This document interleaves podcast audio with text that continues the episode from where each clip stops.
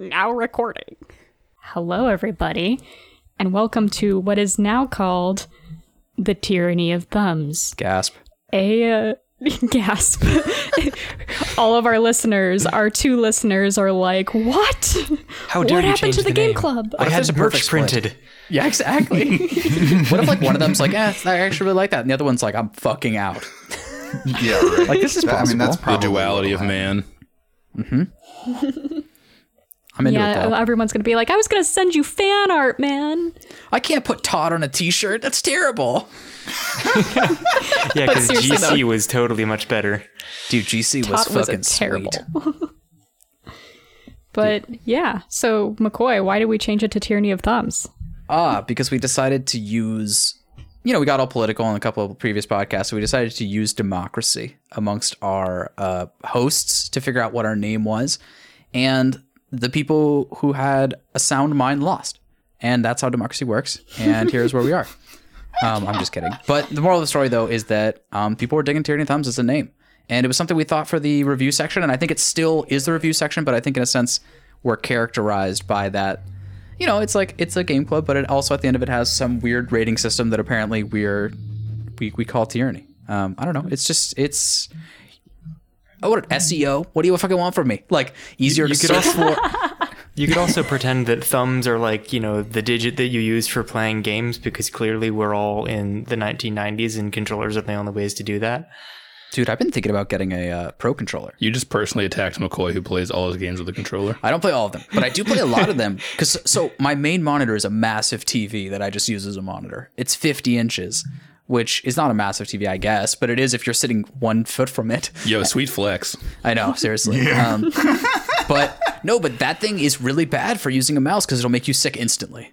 So because it's just too big, you kind of lose your sense in the room. So I use a controller when I and I sit back and I sit in a camping chair and just relax and chill. I What, is that actually, crazy? Why are you looking? Holy- Yeah. I definitely. So you're a camper like too, huh? A camper too. Yeah. I don't move from one position. I just aim at headshot level. Actually, that's the worst. When you like look at the camper's kill cam and they're not even aiming well at all. They're just aiming at the ground and they sort of like shoot the recoil like sprays up and gets you. But hey, they got theirs. Why can't you get yours? Um, okay. Anyways, You goddamn right. yeah. Yeah. So, yes, we are the Tyranny of Thumbs, a gaming podcast where we play a game each week and then we talk about it. And over there on the East Coast, we've got James. James is back. Hi. Yay! Hello.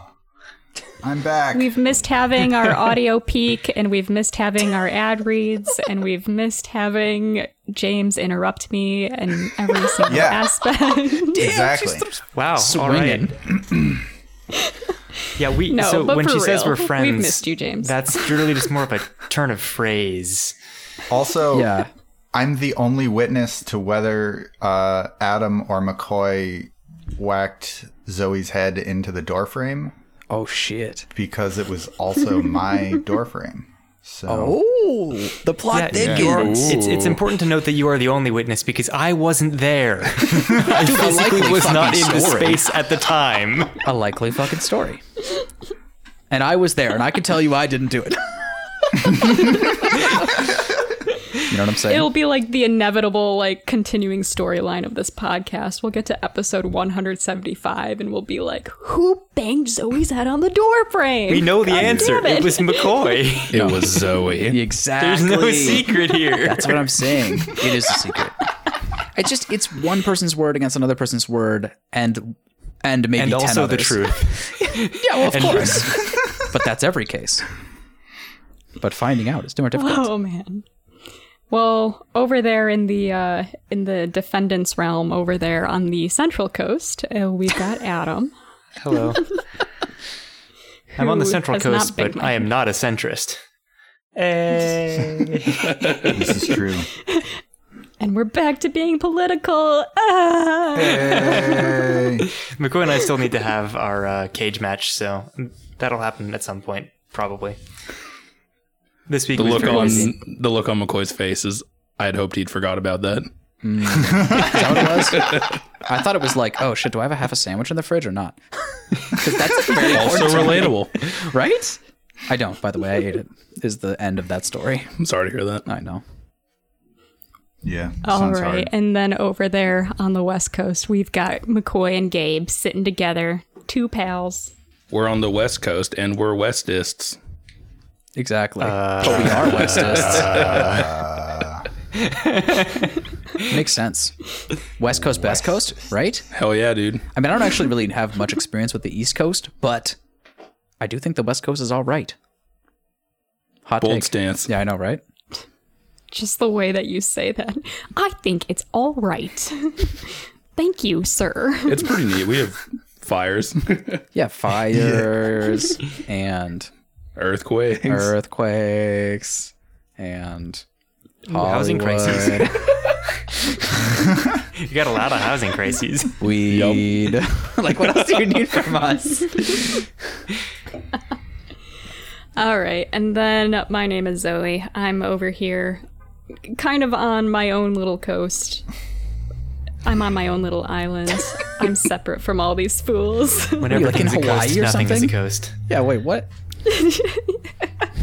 I don't you know. live in Michigan is not like an east. It's it's not an east coast, but it's not a central coast. It's just kind of its own coast. You're on the Canada coast. I wish I was Canadian, but okay. Wait, sorry, just why? on the I'm just curious.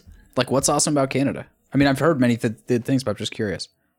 Mainly in that I can go over there and watch Premier League soccer, and they actually televise it. And also, one of my favorite beers is over there, and they do not sell it in the states. Also, universal So- healthcare is pretty cool. Makes me fierce. Is it? Yeah, I mean, that, eh, like, who really needs that? I mean, like, I They're personally also I telling do. to do anything at all about global warming. That's kind of neat. Yeah, I try to pay every month and then just celebrate that act every time I, you know, I just write a handwritten check to Kaiser. You handwrite your checks. Yeah, dude. What you print them? You use a check. You use a checkbook. I haven't used a checkbook in literal years. What, what's Yeah. happening? It was crazy. Like when I was in Connecticut, like I swear, like they just wanted checks everywhere, and I was like, "Can I use a debit card or a credit card?" Yeah, have you heard of this little plastic square? Yeah, they were like, "Does that have a chip on it?" Whoa, like chill out. Um, He's from the government. I know it was really Dude, bad. I went to a bakery the other day that either accepted cash or a written check, and I was like, who does What? that anymore? That's, That's disgusting. That's a laundering operation. They launder money. They don't make bread. The bread is a byproduct of the money laundering. yeah, I mean, it I might don't be know. good. Their their pretzels were really good. Dude, what if they're trying to go I legit? They're like, "Fuck, would. our bread is actually the way best part of this business." like, I would totally read a story about like someone who runs a front for like a mafia money laundering operation, except it actually just ends up being extremely profitable. And they're like, "Wait, what do we do?" yeah, fuck, we have all this like blood on our hands, but we haven't, you know, we want to get out of that. we have all this blood on our hands, and uh, I think Exactly. that's that's just founding a business. Like at that point, they're just legal, right? it's true. Aren't all Stop doing of- the illegal shit, right? aren't all businesses just started as money laundering schemes? That's yeah, that's how mine started. that's the rap. That's the rapture way, probably. yes. Ah, segue. I got you. Adam saved us, and then he betrayed us. Are you getting stabbed with little sisters at the end of this, or what's happening here? Okay, yeah, I betrayed so you because I didn't actually finish playing what we were supposed to play. before we get I into the very. DLCs, can I can I talk for a couple minutes about my my thoughts on on what I listened to uh, in the Yeah, past so let's weeks? go. Please give that to us. We have the luxury of actually having a listener to this podcast, James. So please. Yeah. Wow, So calling out the people all, who actually listen to our podcast, just like fuck all those people. they have terrible taste. so if the you first thing like James, I want wanna to say, yeah. No, no, I was just gonna, I was gonna pimp, I was gonna do your role of like pimping our fucking socials and shit, but no, no, no, you go. Oh no, please do that. Yeah. Um, I was just gonna say they could write into our fucking email, tyranny at thumbs at gmail.com. Wow. Wait, Wow. do we actually have one of those now? Yes, I thought we were using it. Okay, so we fixed it from the visual thing. To, No, no, we we, still still, have have, that in- sponsored by Visual at, at gmail. We have both now. And if you're a fucking hipster, you go for sponsored by. what is it? Yeah. Sponsored by. Wait, can you sponsored by Visual Yeah, that's the hipster shit. gmail.com. You're dumb, McCoy. Sponsored by Visual at gmail.com. so hey, James, give us your take on on Bioshock Infinite and the things that you heard us talk about. Yeah, so the first thing that I wanted to say is now that we are officially the Tyranny of Thumbs podcast, um, we're going to need to interpret Adam's arbitrary scores as into thumbs. And I thought that 11,000 sounded like a lot, so that's probably like two thumbs up. So Adam Yeah, gave for Bioshock sure. Infinite two thumbs up. Yeah, I hear he loved it. Yeah, and that's why you should never use rigid systems for creative pieces. I get it. I get it.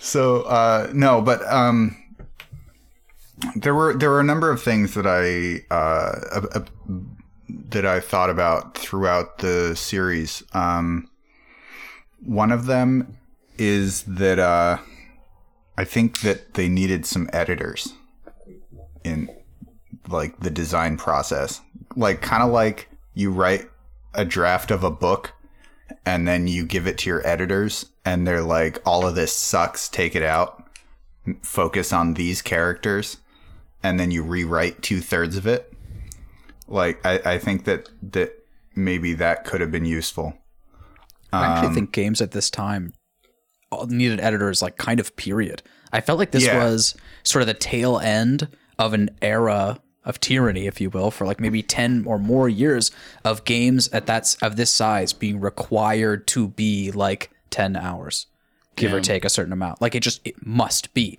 Doesn't matter what you're trying to do. You're not doing a three hour experience. You're doing a ten hour experience. The end of it. And I feel like this game could have used an editor, but was still stuck in that paradigm.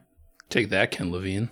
Take that, everyone at that time, man. All those games Well- were extended. The weird thing is that they had enough material to make a story out of either of the stories they were trying to tell, and then they just made half stories out of both of them, and neither story worked.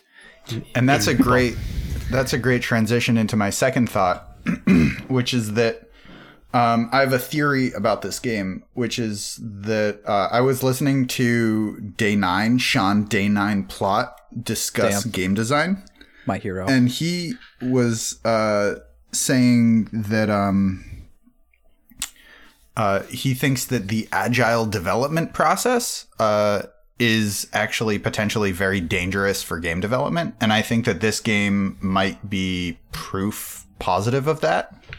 Um, I don't know how they an developed the game. of agile so we can understand? I think that's like a. I'm just curious, like what how that is or what, what do you mean by that? They put all their points So- into agility. Yeah, exactly. Yeah, so all of the developers put all of their points into agility and But ignore intelligence. strength, Oh, dex, and intelligence. Uh, Bold move. And luck. constitution. Speed, speed is the best stat, so it seems like it makes sense on paper, but it turns out. yeah. You can't run from everything. So can't if you're looking for an bad actual, if No, you're looking so- for an actual explanation, I am a professional software developer and have been made to use Agile, um, as everyone has by now. Uh, Yeah, go for I- it. James. If you wish to give a, a more relevant description that it ties into. No, I thing, was just going to do my best to describe agile, but I'm I've never actually used it. I've watched it, but I haven't used it. Okay. Um, so Do you know what came before agile? Uh, yes. So waterfall was like they call it waterfall. Um, I think that name kind of came about as agile was coming into existence as like a foil to it. Um, the agile manifesto is like really where this got kicked off by a couple of big software people who write a ton of books and are important, I guess. Um, I don't remember their names, so they can't be that important. Um, but the uh, waterfall methodology is basically you sit down and you make a huge design document. This is everything that this is going to be. Uh, and then once that's approved, you say, "All right, cool. Now we begin development." And you sit down and then you you bang out code for months and months and months.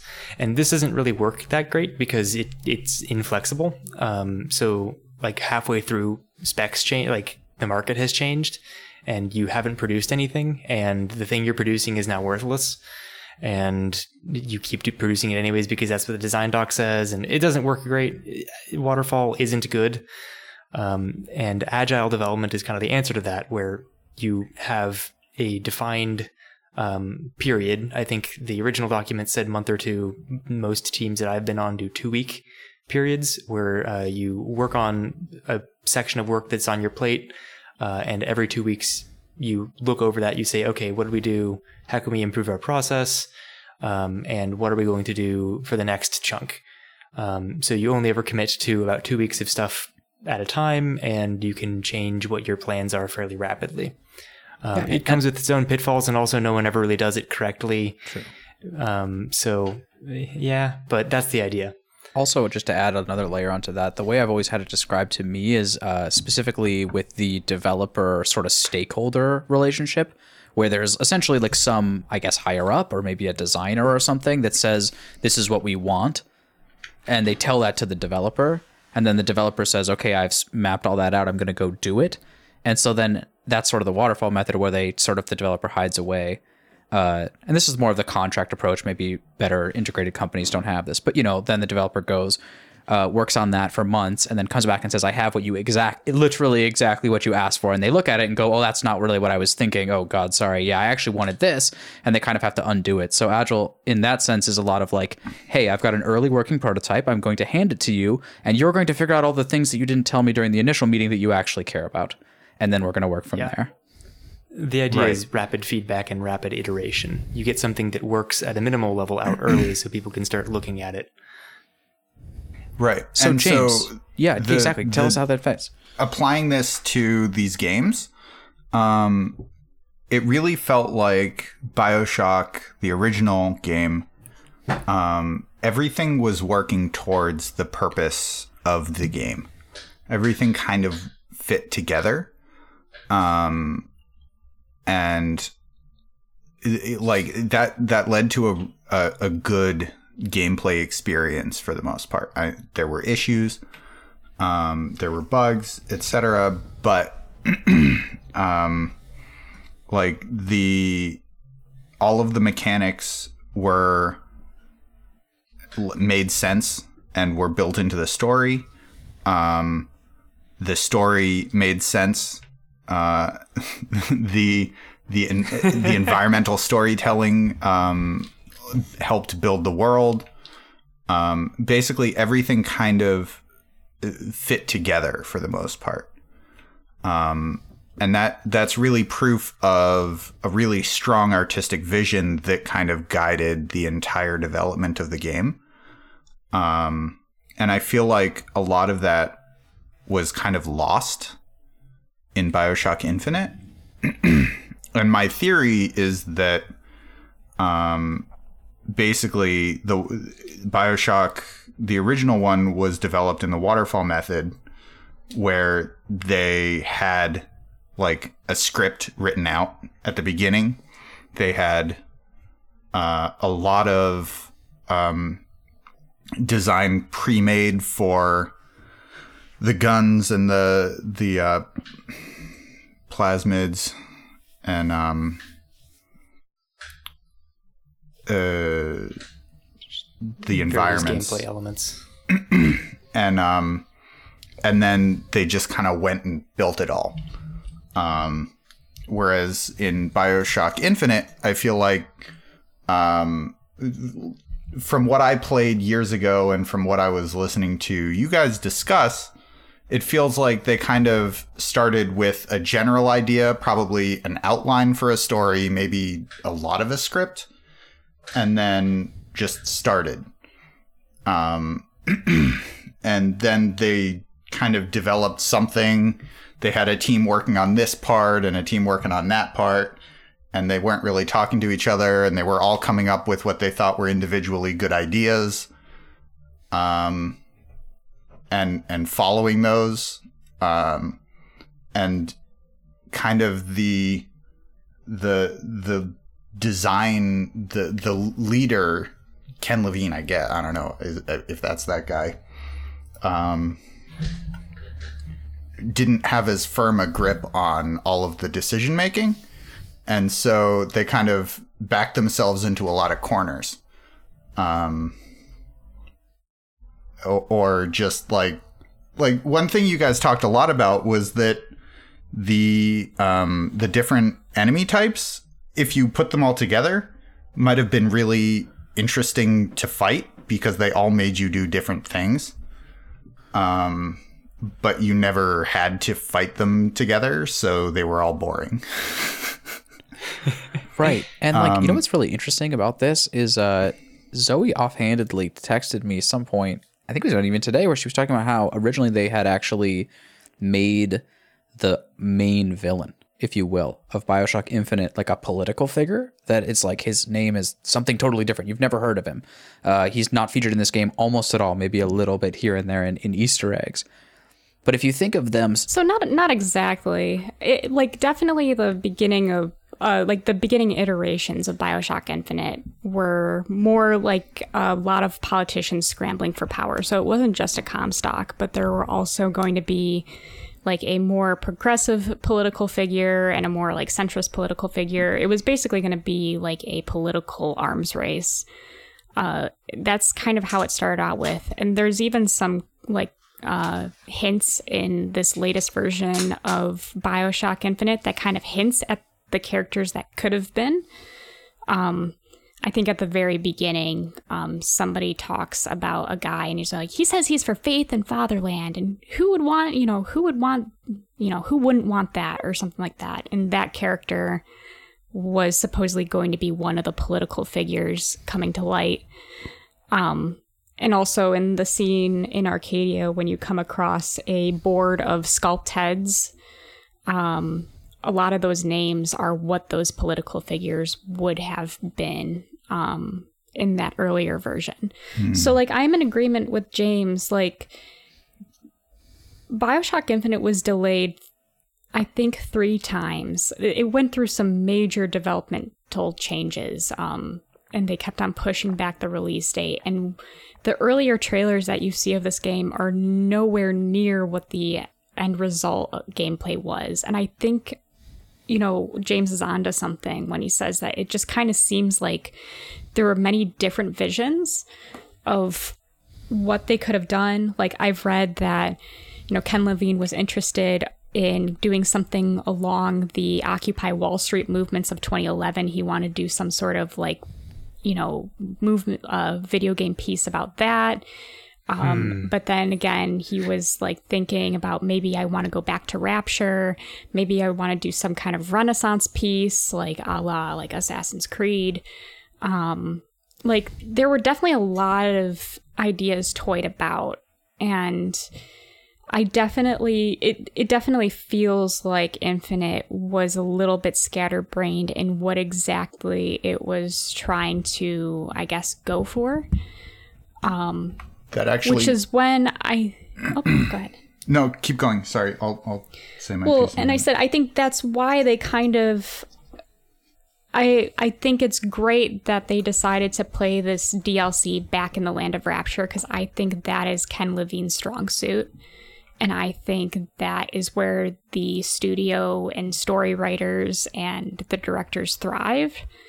Um, and so I'm really glad that they brought it back around to that. Um, just because it was definitely at that point a more focused story and they had all of their aspirations and their hopes for the game franchise realized. And they were able to make a really nice send off piece, you know, yeah, Yeah. totally agree. of it. Um, Whereas so that actually Bioshock leads Infinite- leads kind of well into my next uh, p- uh, point in my argument, which is kind of a hot take, which is that uh, Bioshock Infinite is actually a masterpiece in writing, um, because based on all of the disparate places that they ended up having to work with that the game was in the writers figured out how to put them all together in a way that you could make sense out of. But like, Well- but let's be clear though, right? I just I want to understand what you're saying. You're saying Bioshock Infinite by the end of the DLC is the masterpiece, No, right? no, you're I'm saying, by the saying end of that Infinite. I'm saying that the writers had a really difficult task in front of them, and they managed to bring it all together. I'm not mm-hmm. saying that mm-hmm. the the way that they did that. I mean, the the the end result is good. It's it's really just trying to be a little bit cheeky. Because um, I would take that. all of you kind of complained about the writing. But I would take Um, that and say that what I have in my notes for Infinite DLC by the end is they got where they needed to go. They finally got to the promised land. And I really do think like from a writing perspective, that's where they get to. It's like when you play the end of Infinite, you realize, okay, okay, they kind of almost didn't care about half of this game, in specifically the middle half. They cared a lot about opening up this crazy, weird, constant repeating, constants and variables sort of infinite universe. They wanted all this craziness, and by the end of Infinite, you're like, I okay, okay, okay. Oh, sorry. Go ahead. I don't think that they did that on purpose. I think that they did that to to to pull stuff together to make it Yeah. work. Um, so I basically it, uh, Zoe kind of just confirmed that like they didn't start off with the script in hand, right? They built that they they des- developed that along with the game. Um, and so the the end goal of the game was not to develop or from the beginning was not to develop this multiple universes shenanigans thing it was to make this game in rapture and have some politics and some you know etc um and so the fact that they ended up with the ending to bioshock infinite that they did is the masterpiece of writing of like actually tying that story together Yes, Um, I take a little bit of issue with your uh, phrasing of a masterpiece. Masterpiece indicates to me that it is like a good end result, and I don't think it was. It was really muddled. Like it, it didn't know what it was doing or what it was. It had no like Rapture was so good because it has a really good clear through line and like is grounded really well in um, the And- setting. So my, And my theory continues through the DLCs where I think that basically they were small enough scope that Ken Levine and the rest of the writing team was able to control what was going on and it worked really well. Um, they're little like contained story pieces. Um, it's not that they're in Rapture to me that makes them work. It's that they had consistent artistic vision. Um, and then Ken Levine realized that that's how he makes games that are good and fired 80% of his staff. Did that happen, or are you making that up? That literally happened. He fired Neat. he the the staff of the company went from 90 people to 15 um after this game was done. And he's now focusing on narrative games with his 15 person staff. I'm glad he got there. I guess. a little so unfortunate for those other people, but Let's get into the DLC then. Or unless, James, you have something else you want to, you know, harken back to. Oh, I just wanted to end with uh, just like the Star Wars prequels and this podcast, Bioshock Infinite needs some good editors. Wow. Wow. Hot take. Wow. I was just sitting back here listening, not ready for the attack that was about to come my way. Um, I wrote that and I was like, man, that's that's totally unfair. Eh, I'll say it. I'm anyways. leaving it in. Yeah. Well, all I'm going to say is that, for better or for worse, there is an artistic vision that is behind the lack of editing of this podcast. It's to give a natural tone and have a conversational, sort of honest thing where no one, you know, gets to redo their thoughts and you know show themselves off as perfect. Every we're human beings. Like that sentence I just did. You're gonna fuck words up. Uh, and that's okay. So that's the that's yeah, can we edit all that out? Just actually everything you've said. Okay, yeah, let's do that. But the, the great part is that I actually just don't put Adam's audio in. That's why James is like, "Oh, he sounds just as good as last time," and I'm like, "Yeah, exactly." It's just me doing an Adam voice.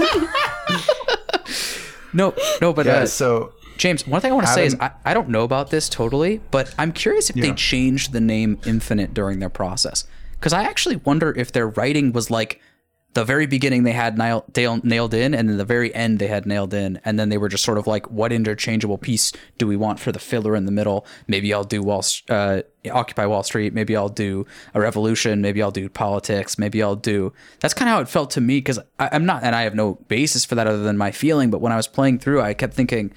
I don't really think this is the story they care about. Like, wh- when are they going to get to what they actually care about? Once you get to the end, you're like, oh, yes, this is what they wanted to talk about. This is what they wanted to write about. This is where they wanted to set the universe. And I feel like this DLC, as we're getting into, it just takes where they set themselves up and it just runs with it. And it runs with it in a beautiful, mm. totally self contained way, like you're talking about, James. That's just so awesome. They were able to maintain their artistic vision for each piece from start to finish. And you really notice it. You're like, this is the edited game, whether it was forced that way because of time constraints or money constraints, or that it, the fact that it's DLC, so it's got to be shorter. Who knows? But whatever the factors were, they forced themselves into this constrained less time and they were able to execute on what they actually wanted without this just weird weird side tangents in the middle that are sort of like almost like you know tricking you like oh, I'm going left no I'm going right no I'm going left ah here's the real story it's like no they just kept straight to it and took you where they wanted to go and, and I appreciate that so much about this DLC Yeah, it definitely feels like it's it's what they wanted Infinite to be, and unfortunately, it didn't Yeah. pan out that way exactly with the uh, the original game. The contained scope really helps a lot because it's them being smaller allows them to kind of get where they're going without filler. Um, although I felt it was interesting. Uh, the first DLC felt muddled to me in just in terms of like the mechanics. The story was fine and it had a it, it went where it needed to go and was good in that way. Um, but like mechanically, it's like okay, are we Bioshock One or are we Bioshock Two? And also, is anyone going to bother explaining any of this? God, 'Cause, they like- are not going to explain it to you, and it is going to No, be they do not. you searching on a forum why you can't pick up that goddamn weapon on the ground, and then they're going to say, "Oh, it's actually hold the weapon switch key," and I'm like, "But my weapon switch key is a scroll wheel. I can't hold that." And then they're like, "Okay, assign it to a different thing, and then you'll be able to get access to these weapons that you've had in your inventory the whole time." And it's like, Yeah, that happened to I think probably all of us. I'm guessing all Is of us. Is that accurate to say? Yeah, um, I don't know. I just followed the directions on screen that said hold E to access your weapon inventory. Yeah, I didn't And get was that one. Oh, neat. I got that, That later. appear for me. I got that later, like probably three or four hours later, in a flitting like little tooltip, and I was like, Elena, what did you just see? And she was like, I think it was like, you know, use this to switch your weapons. I'm like, no, I think it said hold it. Didn't it say hold it? And she's like, I don't know. And I was like, I think it said hold it. I need to look this up right now. And yeah, Yeah. like there's that. They also change the vig like what the vigors do, uh, and they don't just like don't tell you what they are. Like in the first in, in Bioshock Infinite, they did a good job of like you know if you do this, then you'll get this effect, and if you do the other thing, you'll get the other effect. And in this, they start you with um, Devil's Kiss and with Possession, and they behave quite differently. You can't set possession traps. Um, Yes, you can. I didn't let me. That's interesting. I was able to set possession traps. Maybe maybe it didn't work because of the way I did it somehow. Zoe's in any case, uh, yeah. In the first one, so they also because enemies don't kill possession themselves afterwards. Yeah. Oh, The we enemies all don't kill spoke themselves all at once. afterwards. And uh, yeah, Fireball I think just kind of behaves a little bit differently. Um, most of the other ones behave like in adjacent but different ways. Right.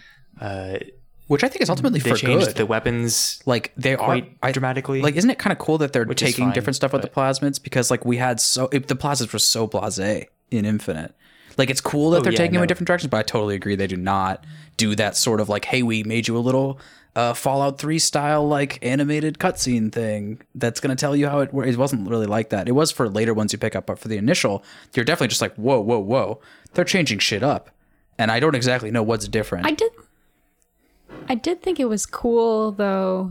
Um, like one little cool detail of the game at the very beginning when um, when you wake up and Elizabeth is uh, in your office asking you to look for this girl named Sally, and you finally get to lit, light that gir- dame cigarette with incendiary. You see him flick his fingers, and then Yeah, you see. Devil's Kiss in your inventory, which it's a little sad that it didn't work the same way as incen- incendiary and Bioshock does. In fact, I think the first thing. I did when I entered the one part of Frank Fontaine's department store that was frozen. I think I tried to Yeah, uh, yes. like throw a fireball on it, thinking it was going to behave like incendiary, and I was like, "Oh fuck, no! it's it's it's Devil's Kiss, no!" yeah.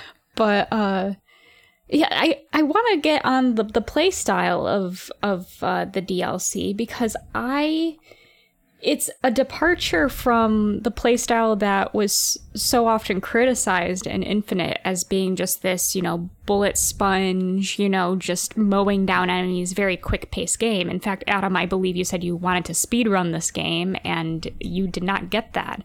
Well, Um, this wanted game speedrun is very part two, much, uh, which well, is yes, yeah. Yeah, that's not going to work. but Didn't it work is uh it is very interesting that the first combat experience you have in this DLC wha- upon entering Frank Fontaine's department store is like you have a hand cannon uh, hand cannon and you have like three bullets. Yep. and it's already like blinking red and you're like oh shit.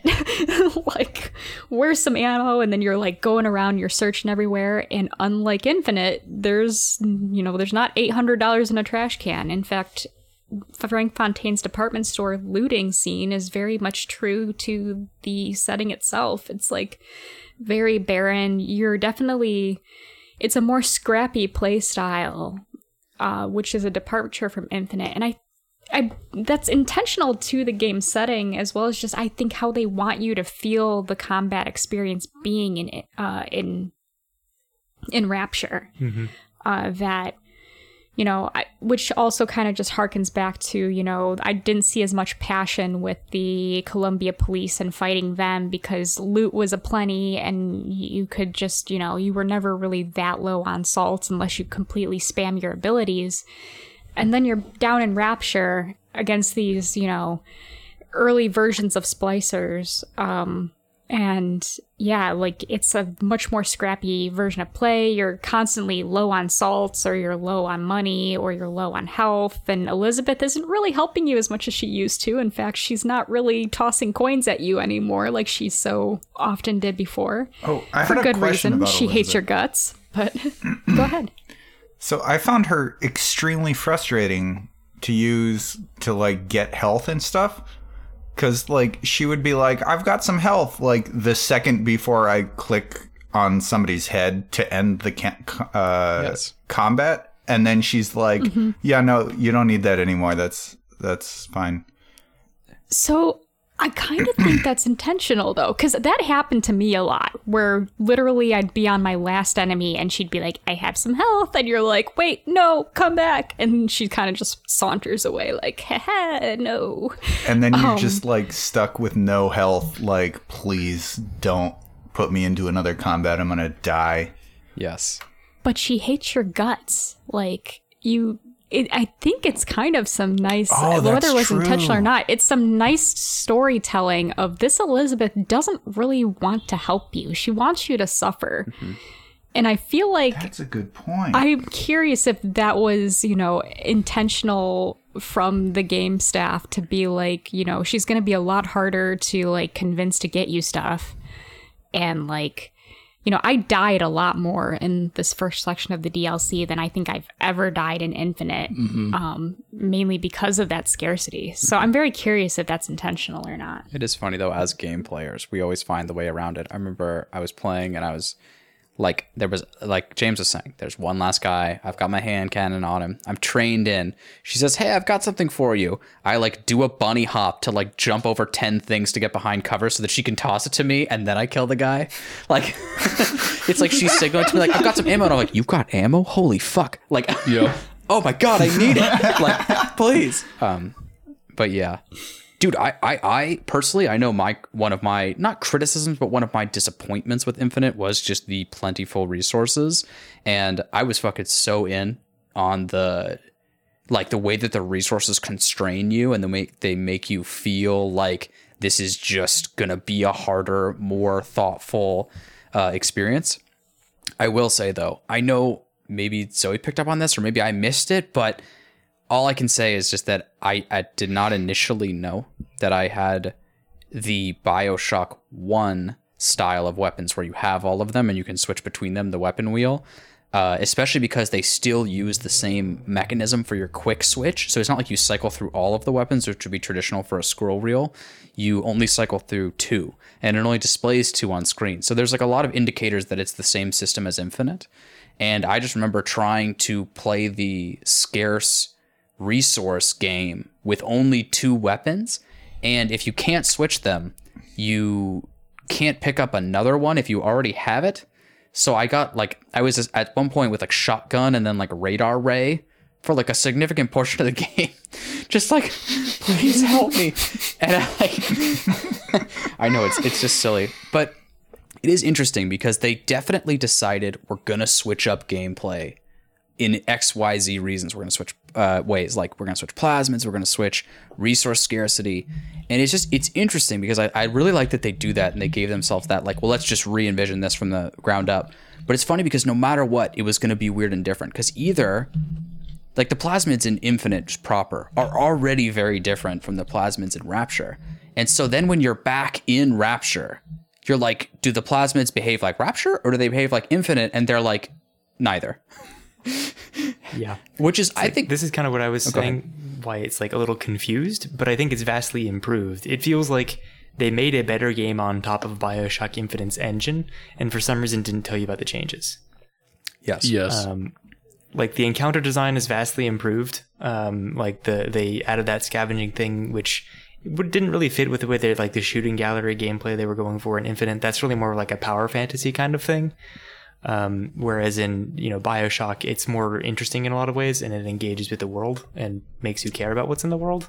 They brought that back. Um, so you have the scavenging stuff. Um, the despite the encounters not being as much of set pieces because you've got splicers respawning and wandering around um, and they can't really like plan around this is what you're doing the encounter design was still better because they just actually didn't do anything with the encounter design in infinite um, they just had shooting galleries that were all the same and didn't engage with the enemy types or the environment in particularly interesting or meaningful ways um, there's a lot more environmental hazards um, so, like, you get to use the plasmids, and they also did a really good job of embodying the plasmids, which uh, Infinite just like made no attempt at all to do. You know, they had that bucking bronco. The intention here is that you use it to lift up your couch because it's too heavy, um, and like. Old Man Winter, you can use this to cool yourself because we have overheating bathyspheres. Oh, oh, like the beginning, the very beginning where they do the bartender who's jumping around. He's, Yes. you know what I'm saying? It's like, yeah, this was the Houdini the splicers. Houdini That's why teleportation. I mean, okay, yeah. Why would teleportation be useful? But like, this is its place in society.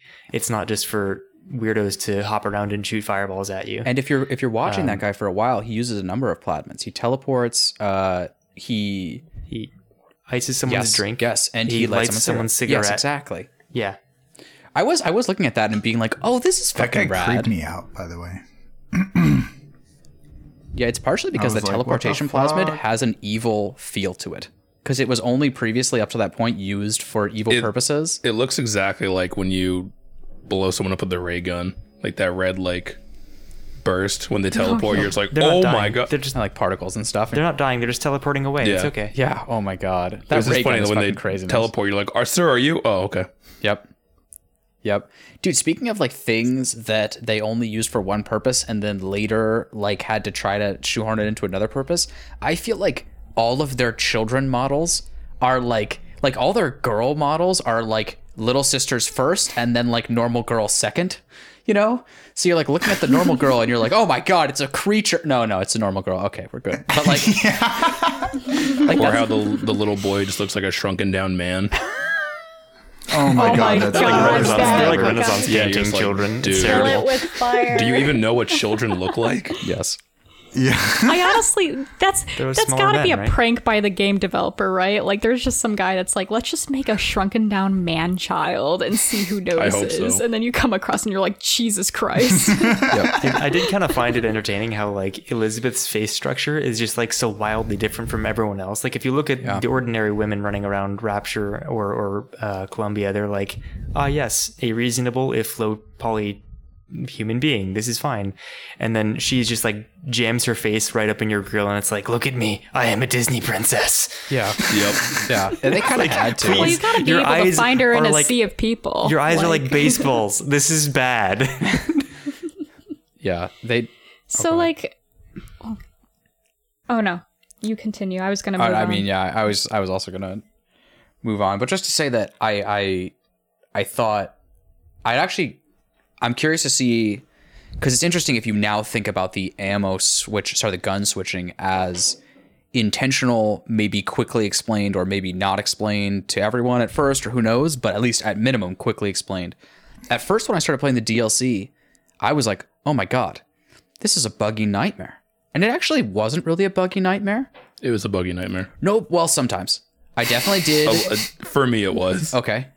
Like, what bugs did you encounter? I'm curious. 'cause I've, I've got a short list, So but for me, it was a lot of getting stuck on like every object I could. yes, including Elizabeth, who would sit in the doorway. Yep. And you're like, dude, chill. Yeah, I'm like, it, it- you. That, Oh, yeah, that was so needed like the uh, like Fallout New Vegas, where you could talk to your companion. It would bring up like that dialogue wheel, Mm. and you could choose back up.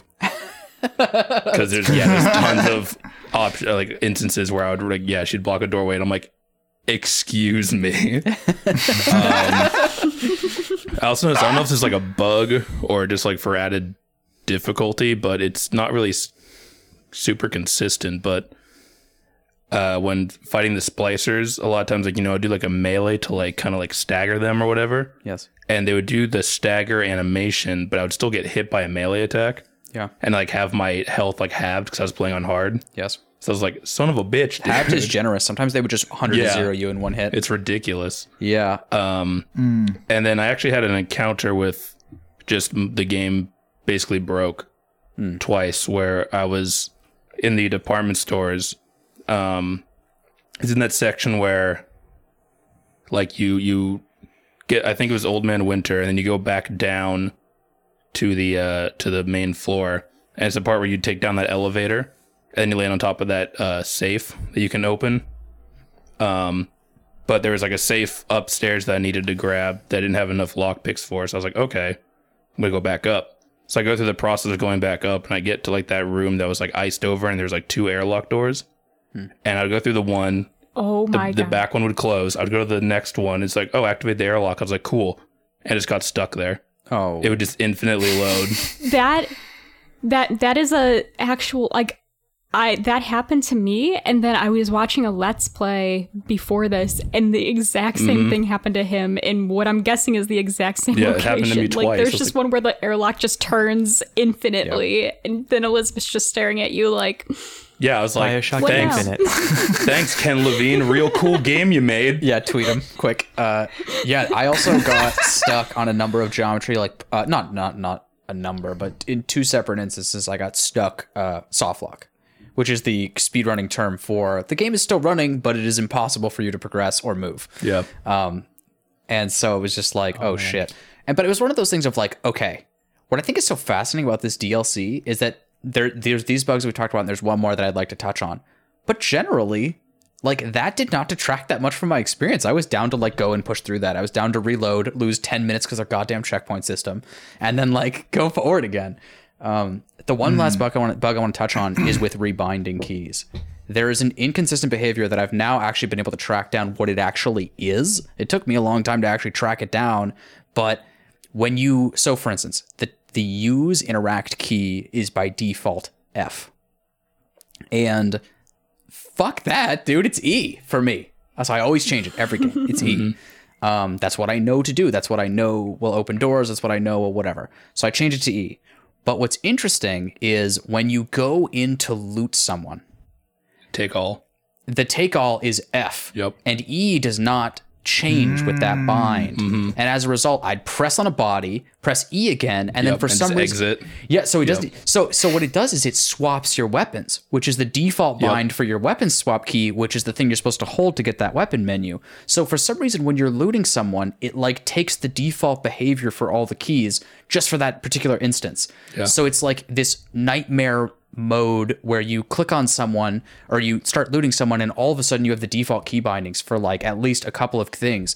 So I was constantly swapping weapons or meleeing or whatever on accident because my melee key is F. Yep. And so it was just like it was constantly moving those things all over the place and making it really, really hard to actually just loot people and loot things, which was just would- so bizarre. I would have the same thing of like looting someone, forgetting that it was E then F. Mm-hmm. So then I would hit E, open the body, close the body, then like brain spasm and be like, "Oh God, what do I do?" and just like spam E more. So I'm just sitting there like switching between two weapons in front of a dead body, like, "Oh."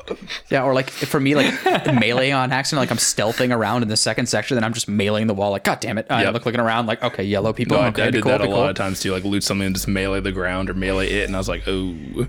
So, outside of that, though, to transition away from that, I just want to say that I it did not stop me. These bugs did not stop me, but I did sit there going like, "This is driving me up the motherfucking wall." I, I, But I will admit that I yes, I still found it enjoyable, but this was not the same for me as Bioshock Infinite, where I could just like play through the whole section, like just go go ham. This is definitely like, okay, I need to stop and go do something else for a while. because I'm tilted. I'm getting I'm getting a little bit flustered. fair enough. Fair enough. So was that It's definitely was a more meticulous Yeah. style. was that for both DLCs or just for the first one?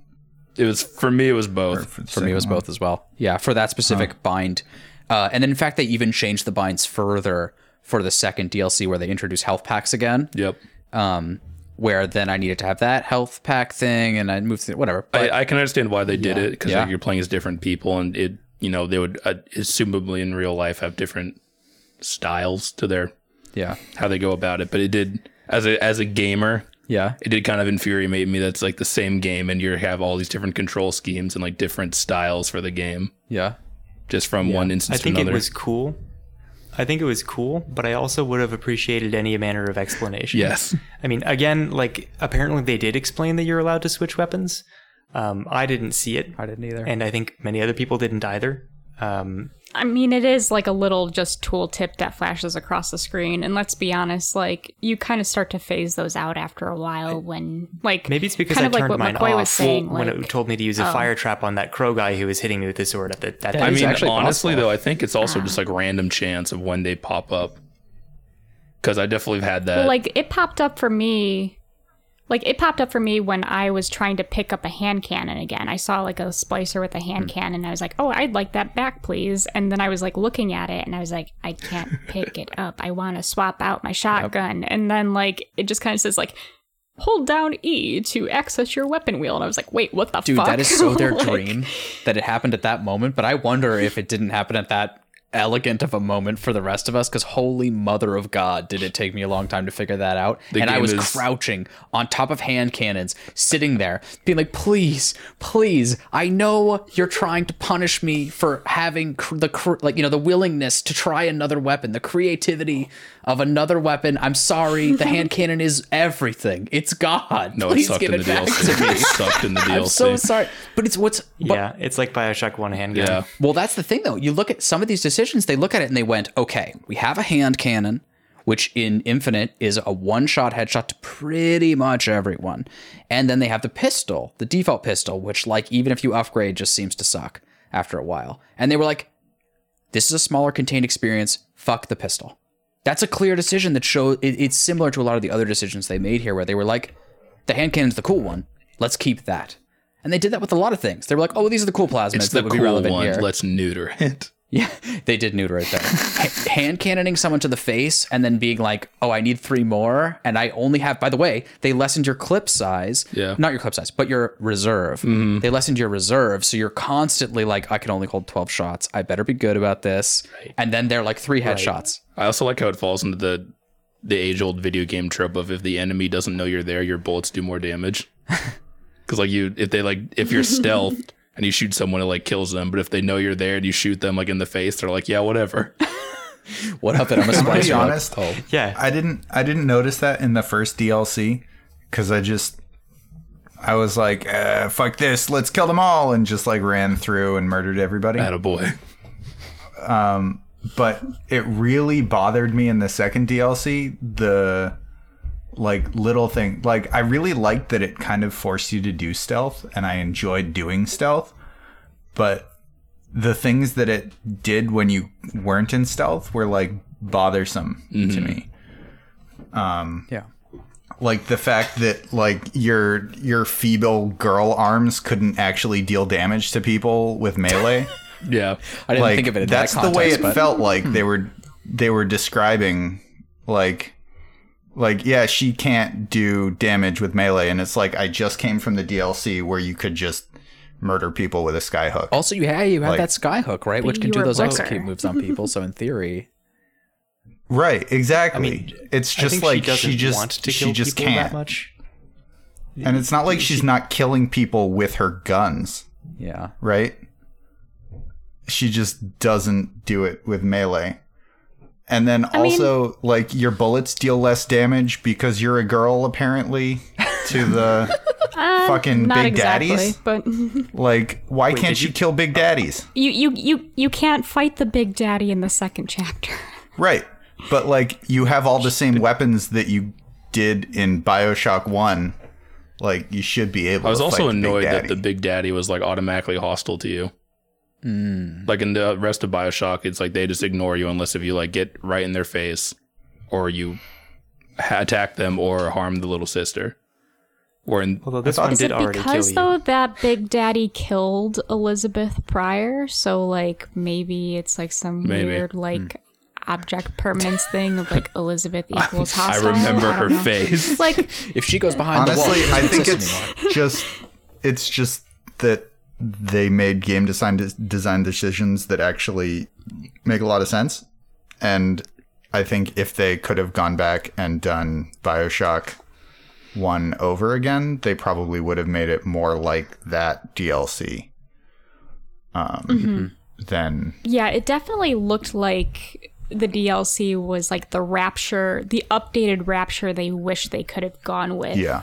Um, yeah. I wasn't too bothered by Elizabeth's um fighting style or lack thereof in some respects. Like I do think it's like kind of a cool little like I, I do think it's a cool little detail that like Elizabeth struggles to reload a hand cannon as quickly as Booker maybe does. Like cuz if you're handling I don't know. Like I don't know if you guys have ever like handled guns before, but like when Brandon handles like a pistol versus me handling the same pistol, like we both treat it differently because it's for a big purse. Like it's it's for a adult male, and I am a like smaller female. Wow, laying it down. And so like I do think that's like a you, you didn't need to well, expose that to our I'm listeners, just but yeah, saying okay. like Way to be sexist. Can you also not deal damage, melee damage to uh, people that know you're there? Okay, but like well, Booker. but I think I think the like, but I think that has to deal with like the recoil, like uh, like I don't know, like she her her recoil for the shots are a lot more like pronounced for those, and you know I think that also leads to inaccuracy with the shots. Like it just didn't bother me as much. Like it was annoying, and I hate stealth games as much as the last part. Like I don't know, I'm not a stealth game kind of person, but like I just thought that was a cool detail that she and Booker don't handle guns the same way or handle the skyhook the same way. I think it's also worth noting that Booker is like a professional soldier and like Pinkerton guy, and like you know, That's true. if you get the things for it, you reload the hand cannon in like yeah. uh, it, it's you can reload the hand cannon in like a quarter of a second, which is absurd. That's like YouTube highlight like- level of like reload speed. You know what I mean? Yeah, and he's also like a huge brute, and that was kind of made a point of in the first one. So like, she kind of does have feeble girl arms, but that's also in comparison to Ubermensch Booker, the twelve foot tall giant with extreme gun skills. yeah, but couldn't you? And hands the size of Elizabeth's face. True. Yeah. Couldn't you also argue that the whole point of this game and this series was to turn Elizabeth into a killer? Huh? Uh, Huh? uh, She was Yes. getting there. Well, keep in Yes, mind, she is also paradoxically given the most powerful weapon in the game, which is the sleep dart. Also, No, it is. what the It's fuck was up with the incredible. lion? Yeah, It's incredible. I- What Bullshit. turns So- a girl into a woman? blood, my friend. Well, James, Like, I get when that, a girl but comes like, of James, age, no, no, no. Can I Let's- get let's have this no, let's have podcast? Zoe explain Can it. I just The not be on this podcast anymore?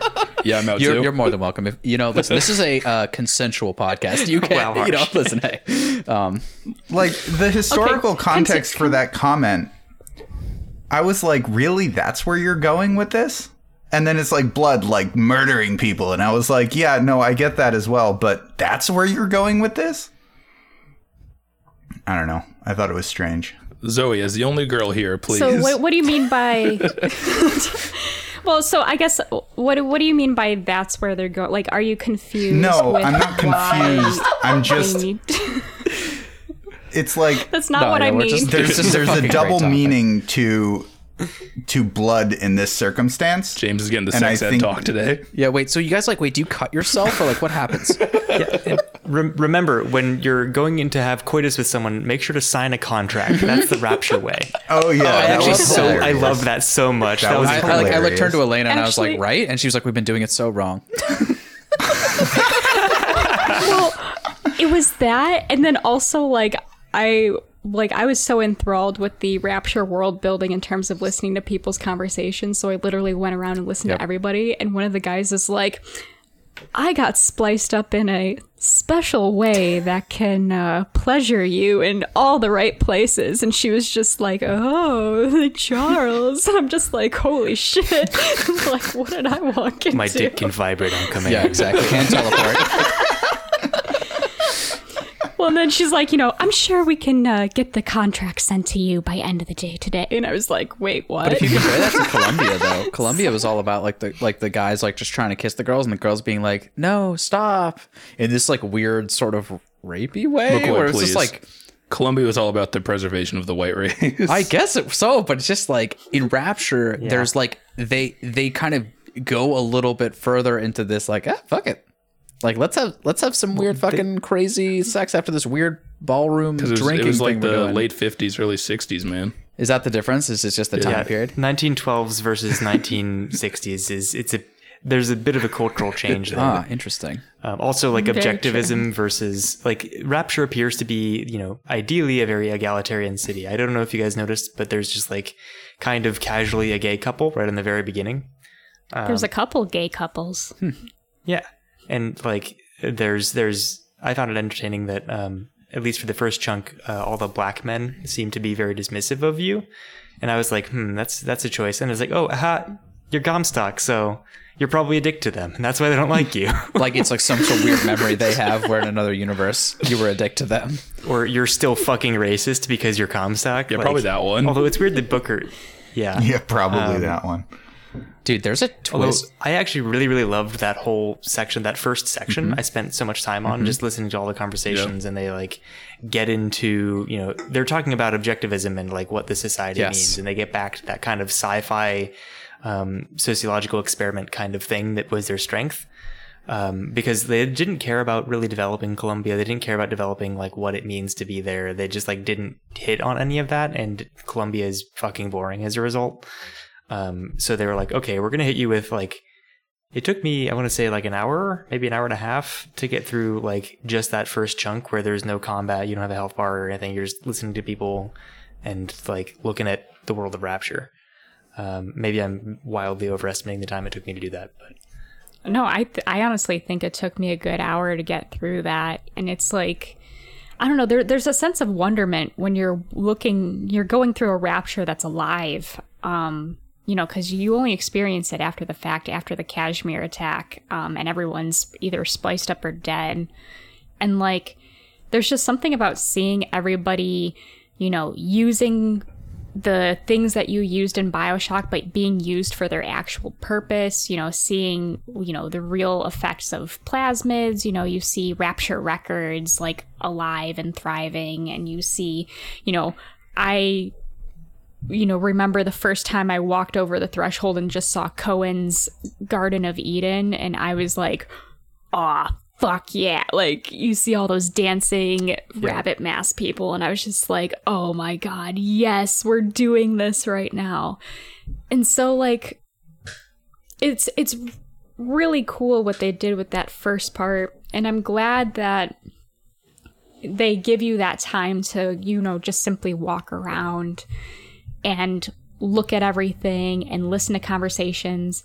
And unlike Infinite, where, like, as Gabe complained about a couple episodes ago, where you walk up to somebody, they say their one line of dialogue, and then they just kind of stare at you absent mindedly. I noticed this time in the dialogue, like, they say different lines if you walk if you encounter them a second time um, so you can walk up to them walk away and then come back and they say something you know something different or something additional to what they said before Yeah. It was a cool part of it and uh yeah, and can I just have a fangirl moment If for I a said sec? no, is that gonna? No. Yeah, 'Cause- exactly. No. Please, please. I want to hear Yeah, tell us about how much you love about. Sander Cohen. Oh, I was so Yeah. happy we got Oh, to yeah. see Sander Cohen in the flesh Oh, and yeah. blood. Like, it's so cool, you know, from the moment you walk in and you're in pitch black darkness and that first kind of semi jump scare of the rabbit mask light just like popping out at you, and then just like seeing Sander Cohen painting as he's get, having his people dance for his muse, and you know, just him being an absolute maniac um and you know electrocuting people at a party because they just didn't do what he wanted them to do um but there's just you know this game is uh the the visuals are still stunning in this DLC um and I'm glad they brought those visuals to Rapture because it's just you know just seeing the detail in Sander Cohen's face, him up close, and him just kind of that kind of crazy eyed, painted on mustachioed kind of character, it just kind of made me like, you know, fall in love with the character all over again. It's like they. I feel like this is what, you know, kind of harkening back to what we said before, this is kind of what they wanted to do. I feel like they wanted to kind of cr- create you know, flesh out some of these characters even more than they had in the previous. And so I was really glad that they had us like have a brief moment with Sander, but an effective one. Yeah, they spent so much. I think I actually think this all starts at the very end of Bioshock Infinite, where they take you to Rapture, the point where you injected the plasmid for the first time. They take you to that point just for a minute as they're trying to unravel this uh, crazy ending to that story. And when you look at that, you sit there and you're like, my God, does this look good? And it's not just it looks good because it's Rapture in high def. We were playing the remastered Bioshock 1. It didn't look like this. There's something else. There's a little bit of love that they put into it that takes it that extra level where you're like, oh, like this isn't just Bioshock Infinite. This is like another level of beautiful on top of that, and another level of love for the original Bioshock and respect and sort of homage that they're paying. And the second you get into the DLCs, you were like, oh my god, this is what they were hiding. They were just showing us a little glimpse of this at the very end of that game, but this is what they were working on. And this is like, like, listen, people always say, like, God, like, you know, Bioshock Infinite's so beautiful. And it is beautiful, but I think it has aged a lot in terms of the graphics department, where a lot of it kind of runs together. But this Bioshock section, at least the set pieces that they put out, are just stunning like the graphics that they have in terms of like you said cohen when you go in there and there's like that crazy uh brick or not brick sorry uh stone hallway it's like all gray and this like a, just like weird like light uh lighting and like obviously all of the places with the um at the very beginning like that you just like walk through in terms of like the bar or whatever with the bartender like just jumping around. But and like these neon signs they have literally everywhere or you go into this like somewhat porno shop or you go into the like this that and it's just like they really just did such a great job at realizing rapture this time when you go through it. It's amazing. Like they're from a graphics quote unquote standpoint which is sort of the artistic put together with the technical. It's just like to me, it was like miles above Bioshock Infinite. Even though that premise is so cool, you're flying through the sky with all this stuff. This was it. This was it right here. This was something else to me. I feel like they were definitely doing some fan service with this DLC, at least a little bit. Um, just kind of harkening back to some characters or just kind of having you realize some things. Like, you know, they didn't have to have Cohen yell at Fitzpatrick to electrocute people, but you realize, you know, oh, Fitzpatrick, oh, you're going to get blown up soon at a piano, and Sander Cohen's going to be the one to do that. But right now, you're the one doing the electrocuting. But like, ah, Fitzpatrick! Like, Yeah. I don't. Yeah. And like, uh, I don't know. There's also just when you know when Atlas is first revealed in this second portion of the DLC. You know, he's leaning down, and you're like, "Whoa!" Like that's who you are. Like you actually don't look half bad. Like look at you. I'm so proud of you. There's What a handsome boy. Much better than that weird naked naked man that I wrenched to death earlier. yes, exactly. Or Fontaine, interestingly enough. Like yeah, well, I mean, But there's so much fan service. Like, but what's interesting about this is they don't just do Bioshock again. They don't just say, "Here are your favorite characters. I'm doing it again." They really do have a novel spin on it this time around, for like every character. They add a little bit of extra elements, a little bit of extra depth, a little bit of just difference, just novelty, and and maybe not necessarily always depth, but at least something new. Uh, especially with Cohen, but essentially with everyone, and it's awesome. Like they have so much, they put so much time and work into saying, and it's so great for us. I think just played Bioshock. It's fresh in all of our minds. But they're like, do you remember all those people you loved in Bioshock? We loved them too.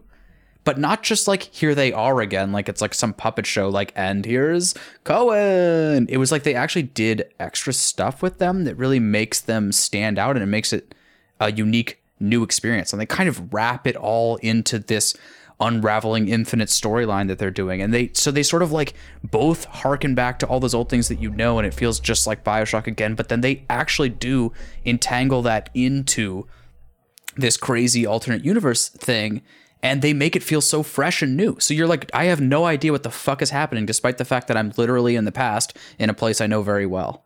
And I just think that's so fucking rad. Yeah. They really expanded on Rapture. Like this is what like a good sequel sort of looks like.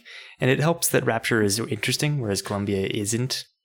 Um, like they, they took us back to where they had made a good world and they took us back to where they had written good characters and that was nice. Uh, and they also like weren't it wasn't a shooting gallery and they were very upfront about that. Yep. Um, there's that section in uh, like the second half of the first DLC isn't even that, but it's the closest it gets.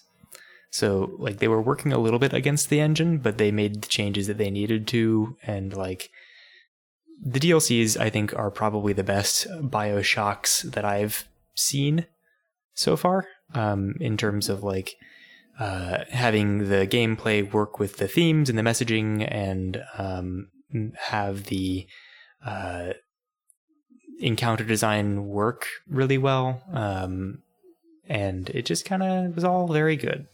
Even though I didn't actually finish entirely the second section. Sorry, it was a busy week. This is like eight hours Dude, of it's DLC. a ton. I actually was playing through it and I was like, huh, Yeah, maybe we could have split it, but I'm, I'm glad we have a lot of content to get through. I'm glad we're doing it in one. But I think this is a great opportunity. I, Zoe, this is so on the spot. But do you want to give us a little rundown Okay. of like the story, maybe from in terms of where it unravels? I know you just like honestly last week you did an incredible job Wow. at what? Sorry, is that bad?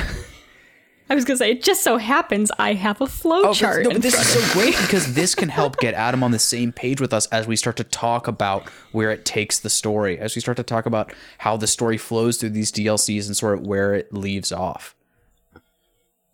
Right. So, do you want a rundown of the first part and the Dude, second if you've part, got it, do it, man. Okay. Because honestly, I feel like the first part doesn't really do much to progress the story. It's more of a complement to where the story has already been in the infinite world. So, like, at the end of the first part of the Bioshock DLC, you find out that you've actually been Comstock all along, and Elizabeth has, you know, dragged you on this mission to find Sally as some sort of way to get you to remember your past life in Infinite, and then you get murdered by a Big Daddy at the end. Um, so honestly, for that, I guess it kind of just harkens back to the one scene in Infinite where Booker and Comstock are fighting for Anna between time portals. They're kind of uh, fighting back and forth. And in the logic of constants and variables, Anna will always lose one part of her. So, you know, in our storyline in Infinite, Anna lost a pinky. In other Infinites, though, she like loses a lock of hair, she loses an arm, she loses a leg. Well, in this particular instance, Anna lost her head. Um, so in doing this, um, you know, Comstock is horrified. I mean, he literally just beheaded a child for his own personal gain. So he asks the Luteces to whisk him away into a world free of Bookers and free of Coms- Comstocks and free of Annas. Like, he just wants to forget it all. And so the Luteces uh, whisk him away into Rapture because convenient assets are convenient assets, but also like it's cool to go back into a world we once knew. Um, and so Comstock going into a new reality, um, all of, he begins uh, his brain begins to manufacture new memories from old, so he kind of forgets the man who he once was, but he manufactures memories, so he kind of goes back to being who he was prior to the baptism, aka Booker. So, you know, he starts his own PI firm, and for some reason he's wildly depressed because he beheaded Anna, but he doesn't know that now. Um, so he just drinks and gambles, and along comes a little orphan named Sally, who he decides to take under his wing because, you know, she was cute and he felt bad for her. Um, he loses Sally during a bout of gambling, and that is where our game starts off. So, the Elizabeth in this first part of the DLC is quote unquote our Elizabeth, aka the Elizabeth that lost her pinky. And this is the only iteration of Elizabeth that has basically bloodlust for killing all versions of Bookers and Comstocks. And while you might think that by preventing the baptism from happening, she destroyed all versions of Comstocks and Bookers, there was still some left because Comstock at that point was removed from that universe, having gone to Rapture. So she is basically on a hunt to find these like time traveling Comstocks and Bookers and just basically kill off every last one. But, you know, for the sake of being a dramatic story, she doesn't want to just come to Rapture and kill him. She honestly wants him to remember what he's done, and she wants him to die a most horrid, painful death, realizing the sins that he's committed. Um, so she leads him on this chase to find Sally, but along the way, she's, you know, trying to get him to harken back to memories of Infinite, memories of Columbia. Um, so you see those kind of flashbacks that Comstock is having throughout that kind of bang, bang, like baptism, like, oh my God, like particle fields. And actually, a cool little detail I thought was that the, the tears that Elizabeth opens up, all of the tears that she opens up are rapture related except for the room where the reveal happens, and all the tears in that room are Columbia related. And I wonder if that's just kind of another way of Elizabeth to like get him to harken back to his old life by like giving him reminders of Columbia. Wait, were they? I'm I'm sorry to interrupt, but the first thing I Um, Yeah. summoned was a samurai. Yeah, outside well, of the so gameplay like the tears. samurai's like the rapture. the, the samurai's like the rapture version of the motorized patriot. Like I would think, and like in the room where you fight the big daddy, like you actually have a motorized patriot. Um, the skyhook that you can bring in is an actual like Columbia skyhook. It's not one of the Rapture skyhooks that you use. I, I found Um, the Columbia skyhooks elsewhere, and Columbia carbines, and Columbia supply crates, and uh, like the auto turrets. they? Yeah, the, the auto turret in front of the microwave gun Oh, machine I guess is, there's auto, is that. a Columbia auto turret. Okay. Okay. So maybe I'm wrong in, in considering that. I think it's just the motorized Patriot. They just didn't want a samurai fighting a Big Daddy. I get that. Yeah. Okay. If I were a samurai and there was a big daddy, I'd be like, actually, um, I'm gonna leave. Yeah, and if you were like in my case, honor be damned. Actually, my he would just be he would walk into a wall incessantly um, instead of fighting anyone and i'm like okay great thanks man um, my favorite part was like in when I was fighting the Big Daddy, I like summoned the motorized Patriot. I'm just like, get him, Washington, and then I just saw this Big Daddy just like completely like bulldoze over the motorized Patriot, like knocked him down, and I was like, oh shit. yeah the big Never daddy they added an element with the big Get daddy up, here which was the the hook that they could shoot or the drill that they could shoot that then they could fly to was that in the original bioshock i don't recall that No, they actually play on that Yeah, they in the didn't end, have towards one. the end of uh, the second episode.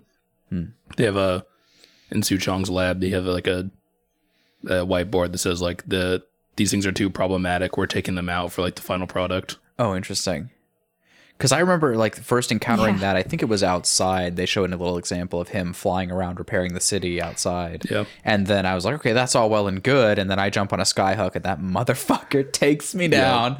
And I'm like, oh, good Yeah. God. Yeah, the Big Daddy fight was uh, like more interesting than like the handyman also sort of had a tool to get you off of hooks, but their tool was to just jump up and shock the hooks and say no, or uh, shock the uh, rails and say no more rails for you, and and then you get off the rail and then they jump there in two jumps and they punch the shit out of you. Whereas this one, it's I mean it's basically the same. It's no more hooks or uh, no more rails for you. Get over here, but. Yeah. I think Yeah, it it's more feels interesting better. and more like thematically fun. So sorry. Go on, Zoe. But I just wanted a quick tangent about the weird Big Daddy edition. But okay. Oh no.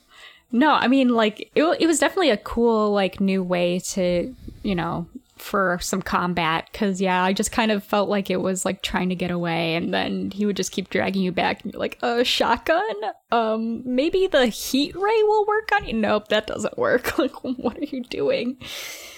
But um but anyway, um I guess like that that kind of is the end of the first part of the DLC. Just Elizabeth gets Comstock to jog his memory and realize what he's done before she just brutally murders him.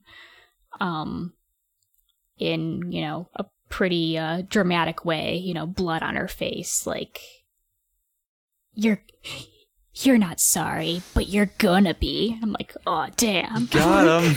He's like, wait, actually, sorry, I don't remember that. And she's like, oh, fuck, sorry. Can I take the knife out? Okay, sorry. You, so here's what you did, and uh, here's why you should feel bad. Oh, yeah, you're right. Fuck, I did do that. Okay, good. Stab in. Like, the Comstock goes through like a Frank, Frank Fontaine moment where suddenly his Booker voice becomes his Comstock voice all of a sudden because oh character reveal like Poof, changing now I have a beard. voice. yeah, exactly. Yeah. I actually did find that funny. Like one of the like you it shows like you as Comstock cutting your hair to look like Booker and then like I think at the beginning of the game one woman says like oh like you should report that guy who did that haircut on you like you should ask for a refund. That was a, no. It, it was it was an even sicker burn. I wrote that down because it was so brutal. You're just like walking around minding your own fucking business. Like you walk into, uh, um, I'm trying to find it in my notes here. Yeah, there we go. You're just like walking around minding your own goddamn business. This lady probably doesn't even know you, and she takes one look at you and says, "Whatever that barber did to you, I hope he's retained a capable attorney." And it's like, what the fuck? I'm just out shopping. What's your deal? exactly. Who are you? That's the lady. level of social pressure there is in Rapture. Someone has a bad haircut, and they're like, look, dude, we're about to fucking eject you out the fucking hatch here if you don't fix that shit. Yeah. And I do enjoy how they like made Booker out to be like some people are like, "Oh, like why aren't you coming out to drink with us anymore?" And then there's like you walk up to a fountain and this lady's like, "Booker." And you're like you just kind of stare at her and then you like slide past her into the fountain and start scrounging for coins and it's like, "What lady?" Like The finally, the looting is, is part of the theme. Like, they took them this long to get Yeah. there, but Actually, I think my favorite was like there's one guy you go up to and he's like, "Oh, like are you not playing the ponies no more or something?" But he like starts out as a German and then his like accent kind of slides into like Scottish British all of a sudden. You're like, "Hmm." it's it's that rapture are you? accident or uh, rapture accent, excuse me. yeah. God, Suchong's accent. Also, Like, it's just. wait, also though, ponies in Suchong's rapture Whole. They're called I'm seahorses. sorry. Yeah, sorry. Let's go with Adam's idea first. yeah, what's up?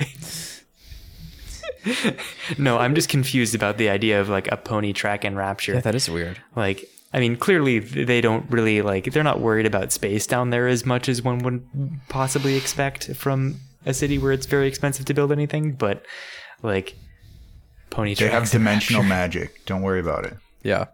Yeah, Su Suchong figured out how to use quantum uh, Lutece, Lutece particles to suspend horses in midair, and now they have a very exciting racetrack. Yeah. Yeah. Oh my god. Yeah. So yeah, Suchong. So yeah, James. They just needed some racism in this game. It's Suchong. It's just, it's just, um, he just has a very stereotypical accent. It's just that's all. And you just look at, But- but right, you look at it, and you're like, oh god, um, this is. But That's nobody would sounded write in that way. Bioshock One, though, right? I think he did. Regardless of the way that Yeah. you speak, you wouldn't write like in in broken English like that.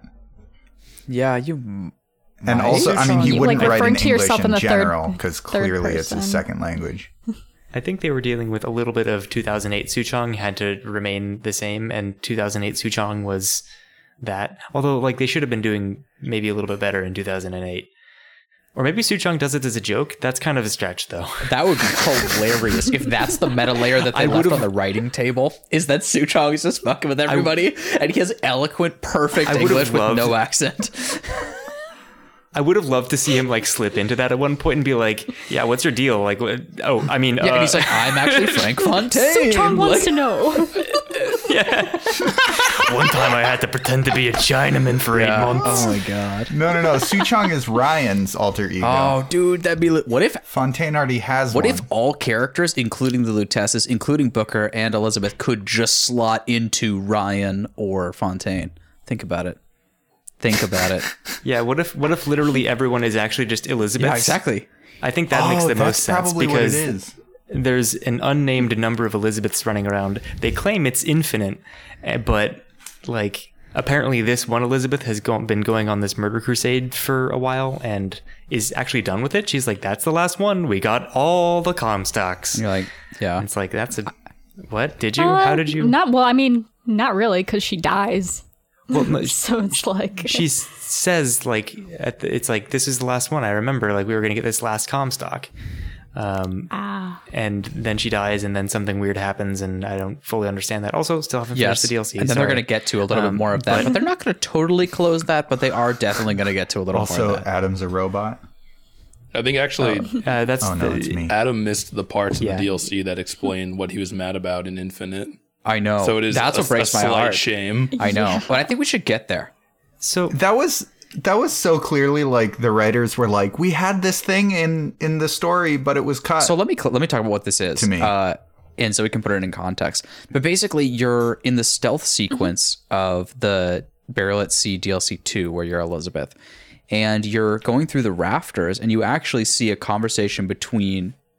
Okay. Oh, well, go ahead. actually, You're in Rapture. you, you Yeah, should didn't set actually that up say at like, all. yeah. So Adam, I, was I gonna say, mean, no, Adam, I've played the first chunk of the DLC, the second part of the DLC. right, but you're in the middle of getting the scrubber right now to repair the tear. Yes. So after you repair the tear, you actually go through the tear and re-enter Columbia because uh, you go there just to get a particle to lift uh, to lift up Rapture and get uh, Atlas out of uh, the depths.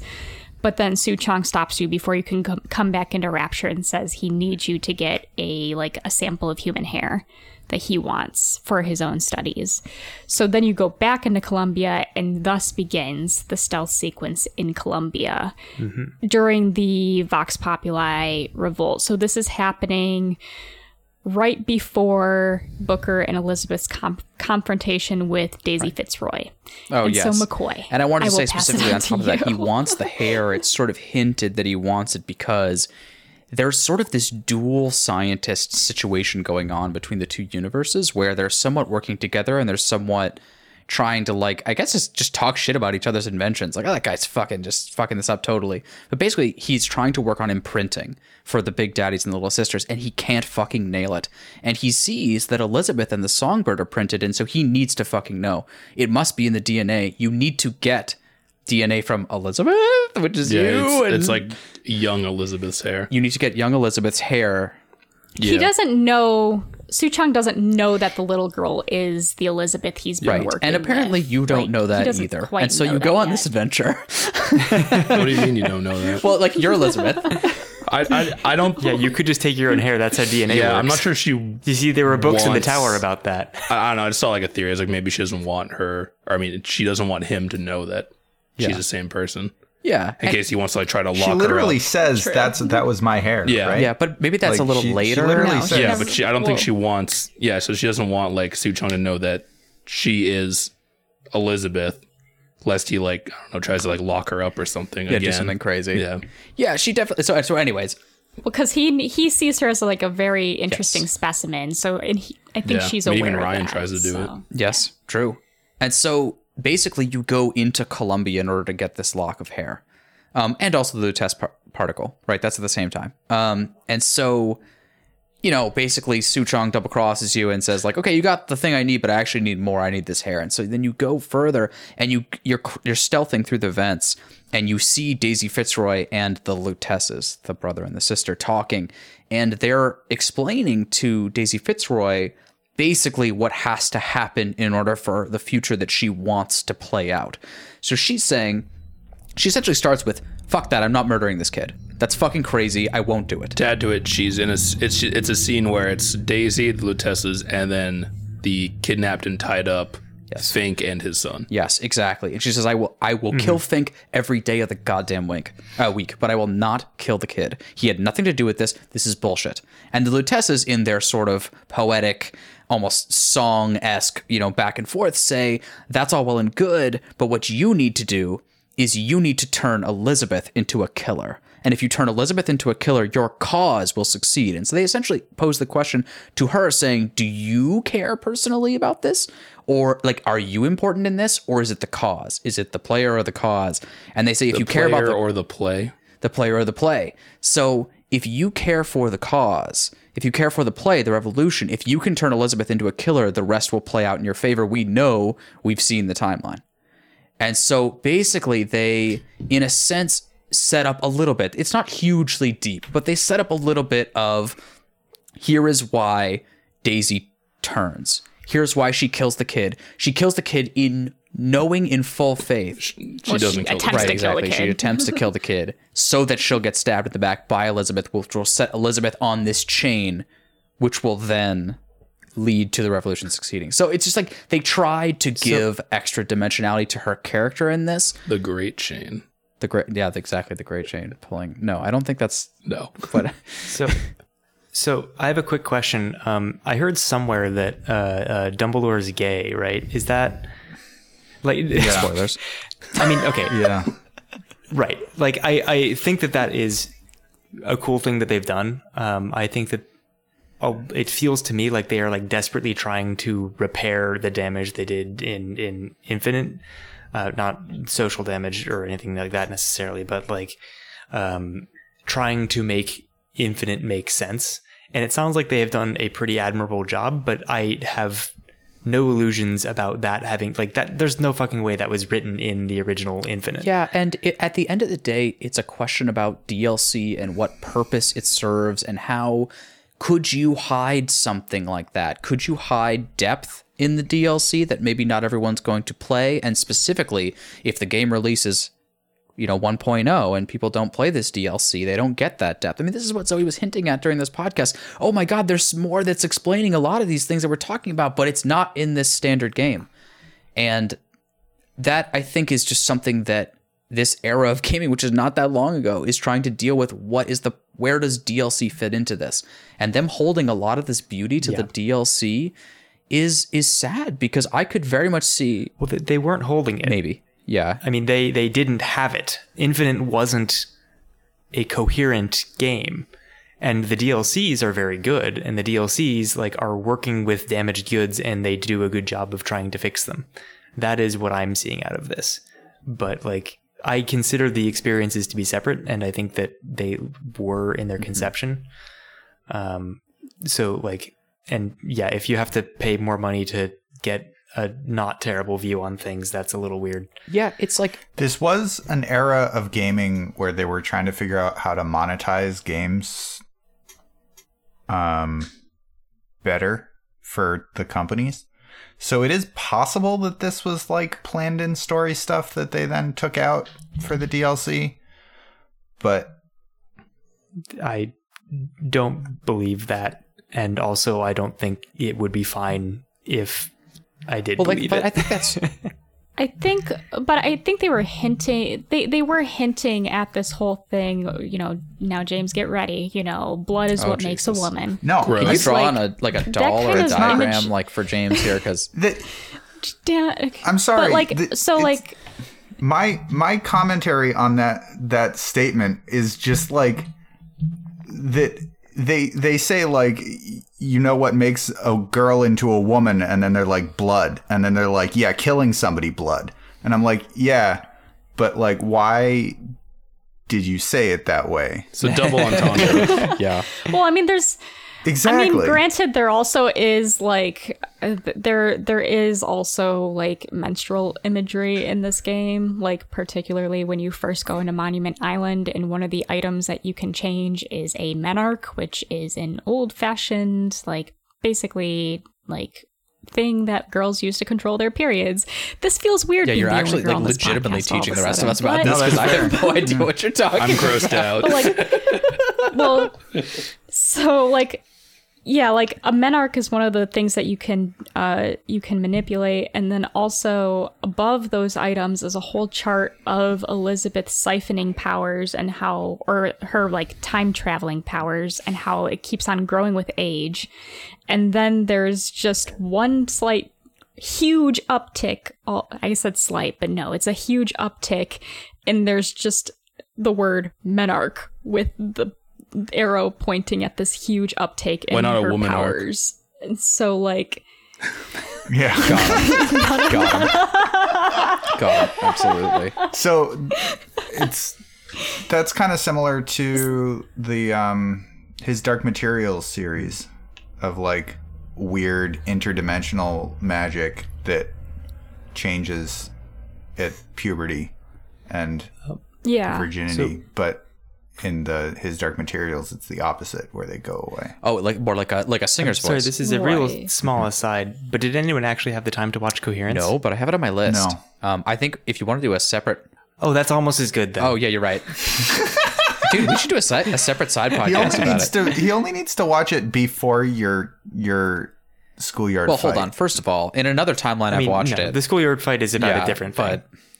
Oh god. no, but listen, hey, no, it's There's technically a reality yeah, in which. I've watched now listen, it's not but that this reality, is not but now. look, uh, yeah, I, I, I do want to, I wanted to go back very quickly to what you were, to what you were saying about the about like whether or not they had it, and I, I certainly don't in terms of the Daisy twist or whatever, and I certainly don't know, and I don't think any of us know, but I, I will definitely get on board with the fact that it just breaks my heart that this DLC is so fucking good. It's so fucking good and that many people who have played Bioshock Infinite or worse played Bioshock Infinite and stalled out in the middle where the gameplay is getting repetitive and the story seems like it's going nowhere interesting and they never played this, it's a fucking crime. Don't forget though, the very first DLC they put out was fucking Horde mode. Yeah, wait, what? None of us played that. That's Don't true. ever Why did we put forget that on our calendar? a single player horde mode, the best Yeah. So is that is that yeah. your game? Next week we're going to be playing um, Bioshock 2, but we're only going to be playing the multiplayer arena shooter part Exactly. of Bioshock 2. then we'll play the single player which Horde existed. mode of Infinite. Dude, actually, I was curious, and I don't think any of us here have the um the I guess whatever like the knowledge to answer this, but I was curious if they had allusions to BioShock 2 in this because they do such an incredible job and they put so much emphasis on allusions to BioShock 1. But since we haven't played BioShock 2, I'm just curious, is it the, you know, I don't know what's the term, like the what's like the ugly duckling or something that they didn't care about or It Black Sheep. The Black it's Sheep? kind of like I mean, e- everything kind of having to do with Big Daddy is an allusion to Bioshock 2, kind of. Hmm. But yeah. yeah. But there's not like a Bioshock 2, I believe, was exploring. I mean, this is hearsay from a friend, but I believe Bioshock 2 explores the dangers of extreme collectivism. Um, I think Bioshock 2 takes place sometime after the events of Bioshock 1, but it's still in. You are Rapture. correct. Well, okay. Hmm. Okay, yeah. Good job. It's just interesting I guess. because I correct. like someday, for my own personal sake, unless the podcast demands it, I will play Bioshock Two, and I'll be curious to pull out my yarn board and to see if I can find any connections. Because I'm curious if maybe it, it certainly was billed on release as the Black Sheep, and everyone said, "Skip this one, bro, miss it." You know what I mean? It's not by the same studio, Miss etc. me etc. with that Bioshock 2 shit. That's what I'm saying, dude.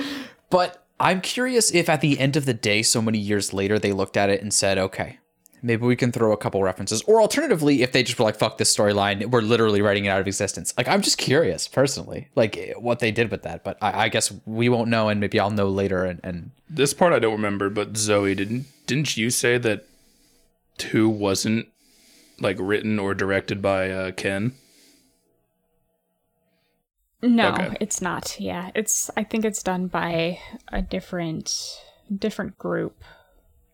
But Our good friend Ken. Remember that time he sat us down for four hours and made us watch?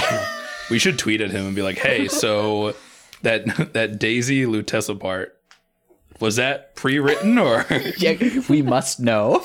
Yeah.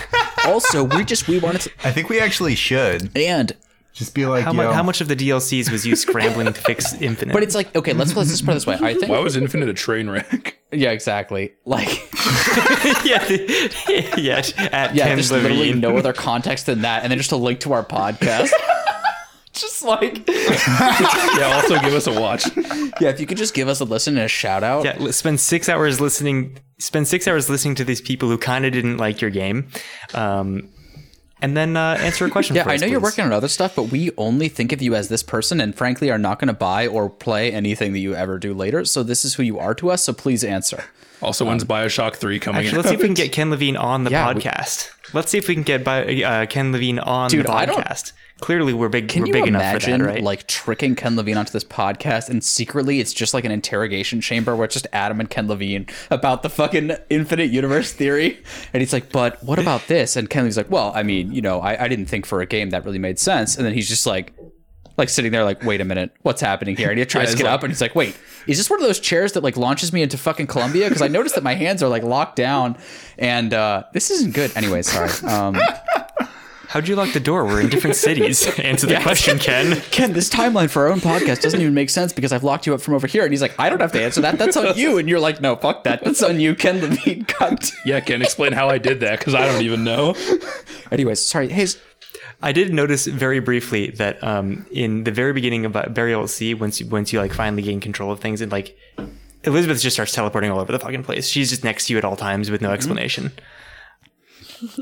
And Which the first thing she does, or at least for me, this interview with Ken Levine brought to you by Visual. dude, this is the content we were missing. God, fucking thank God James is back. Oh, God. You know, you could have just played clips from No, him I doing could that have done earlier. that. No, that's too, that's technically too hard for me. Um, but what I will say is, um, well, at least for me, what Elizabeth, the first thing she ever did the second we got into actual gameplay is the very first thing she did was just like, I'm looking, but I can't find it yet. And I was like, oh, so we're just like, we have this dynamic? Like, you didn't want to like talk to me about how you were going to throw me stuff or like just, okay, we're cool. We're cool. Um, but going back, Zoe, can you take us to the end of the second DLC so we can start talking about the sort of where this leaves everything? Right. Okay. So, um, let's see where to, I guess, begin with the second DLC versus where to end. Okay. So, I guess you start off the second DLC in Paris, but clearly a very idealistic version of Paris. So, you know, everybody is singing La Vie en Rose and like, hello? That wasn't me, but I will There's a make fun child of it like with a baguette. That was the child dancing with a baguette who only knows how to speak That is so hilarious. I was like looking at that, Yes. and I was like, on the one hand, this uh, is Give me a minute. yeah, you do that. Something creepy's happening. Yeah, your roommate's like, is it cool if I turn down the music? Dude, that kid with the baguette was so hilarious to me because I was like, I could see how some people would find this offensive. Alternatively, though, I've been to France and their baguettes are amazing, and I love them, and I eat Yes. them every morning. But you know, it's like, it's like so creepy because you're walking around and everyone just turns to you going like, bonjour. Bonjour. And then you respond You're in like, English. uh, Or better yet, Well, you don't say anything. In a way, that's like because it's it's clearly like a manufacture, like it's clearly a reality she built up. So it does make sense. Like, ah, in my ideal version of Paris, I don't have to learn French. Everyone just understands me, and I understand them. And like naturally, they say authentic things in French, but I understand them. Yep. Yep. yeah but uh yeah so like you're you're in paris but then you start uh something keeps on calling you back um and then suddenly your version of paris becomes shattered and sally keeps on telling you to come back come back. And uh, as you're walking through there's like a ton of different like imagery uh, focused on both columbia and rapture that keeps on bringing you back um, some of which kind of makes sense um, at that point in time. Other others are like uh, hinting towards what is going to happen to elizabeth such as the uh, Right. lobotomy and the um, and the ace uh, ace of spades that comes across uh, your face Right, aka yes. the ace in the hole um, so, um, for some reason, Elizabeth finds herself back in Rapture, but but she doesn't quite know why. And then she realizes it's because the Big Daddy killed her, um, and she therefore technically couldn't come back to that reality without breaking some rules. So she strikes a deal with the Luteces that, you know, please let me come back and save Sally. Like, Sally, like, I feel bad for using Sally for my own personal gain of, like, murdering Comstock. Like, I feel bad about the plight of the Little Sisters. I want to save her. And the Luteces say, okay, sure, but, like, you're done with your tear powers. Like, no more. Like, your your one life is your one life to live and that is that. You are now no longer a part of multiple realities. You will just be a part of the rapture reality. Um, so um, also at that point you know she strikes a deal with atlas and his thugs and begins to go on this kind of wild goose chase to get atlas's city to float to the um, to the level rapture was at. Um, and so, um, really, just the whole content of the second is of uh, the second part is just a lot of stealth, a lot of collecting items. Um, you go into Columbia and just see more of that collaboration between Fink and Suchong. Um, I particularly like the uh, audio log that you pick up where uh, Fink is talking about, oh man, all these sea trips to grab all these sea slugs for my vigors is ruining yes. my margins. Like, why is it so expensive? And then you realize a drinkable plasmid costs 10 times as much ADAM as like an injectable Which, wait, wait, it's worth clarifying that there's this so, is this like, inter uh, science relationship between these two essentially like interlinked Columbia and Rapture, where it turns out vigors and plasmids are the same thing. They are from the same source. Uh, and it was, I don't know exactly who created them or which started it, but the moral of the story is that they get to both worlds. They come out in different forms, whether they're drinkable or by uh, injection, and they have different pluses and minuses for each. But in a sense, there's a lot of this engineering that kind of comes together. It's the Big Daddy and the uh, Handyman. It's the Plasmid and the Vigor. It's the Songbird. I guess maybe it's the Songbird of the Big Daddies. Maybe a better comparison there. But the point is that the these engineering slash mm-hmm. science efforts are through the tears. Sort of they're they're both watching each other. They both see stuff from each other. Although mm-hmm. Although it is interesting to note, uh, or I, I, should say important to note, that the rapture that you are in is a different rapture than the rapture from uh, Bioshock. Yeah, I was curious about that. Does it? Yeah, is that true? I mean, yes, because yeah, the plasmids are named different things okay. and different okay. things yes. happen um, Booker is there for well, one. but it's it's always it's always a yeah. previous in the timeline. Well, so like it, you know, in theory, it could have happened, especially because you're not in Rapture. You're in the like lower but, subsection that's like almost the prison that's been sent down to the depths of the ocean where Fontaine works and right. Atlas, like, etc. There's not a lot of overlap, but there is the overlap with the plasmids. Like bucking Bronco didn't exist in right. Rapture. Um, uh, Incinerate is now called right. Hell's Kiss. Um, like there are just things that didn't okay. happen. And I was curious if they were going to go right. crazy with that in terms of like yeah. people living or dying, and that didn't in the in the previous game. But anyways, I'm glad they didn't. I think like I think that was an element that was best done without. Um, but yeah, so uh, so yeah, kind of like what McCoy mentioned at, uh, earlier in this podcast, though, like Suchong is trying to figure out how to make the Big Daddy's imprint on the little sisters and he is trying to figure that out from Fink, who managed to, or at least in Suchong's eyes, Fink managed to get the songbird to imprint on Elizabeth. And it turns out through all this creeping and going through all of these uh, laboratories in Fink's uh, area that it's really not like the fact that there was some like genetic or injectable or drinkable or it wasn't anything that made Songbird imprint on Elizabeth. It was just basically the act of human kindness, or as Elizabeth calls it, the lion with the thorn in its paw. Um, so essentially, Songbird and Elizabeth first meet because Songbird was in a fight and crashed through Monument Island's tower, and Elizabeth basically mended him back together, and that is how their bond first um, came about. Mm. So, with that said, um, Elizabeth, you know, that's kind of like I guess the the big reveal with that. And Elizabeth comes back to Rapture, gets the city to float, and then comes the best scene in video game history that I'm so excited to talk about, which is the fucking Oh, lobotomy. Jesus, that's the scene you're talking about. It is it is the best use of first person perspective in a video game ever.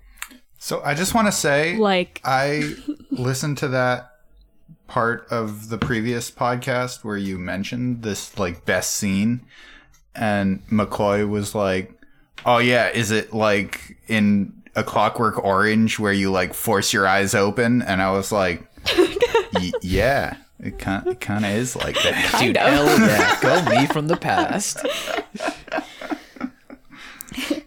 But yeah, it's uh basically Atlas doesn't keep up his end of the deal. He doesn't want to give Sally to Elizabeth right away because he realizes Elizabeth is worth more to him than, you know, than he initially thought because Elizabeth is resourceful and can open tears and she's smart and she literally says I read about this in a book like 80 times in the second true. DLC.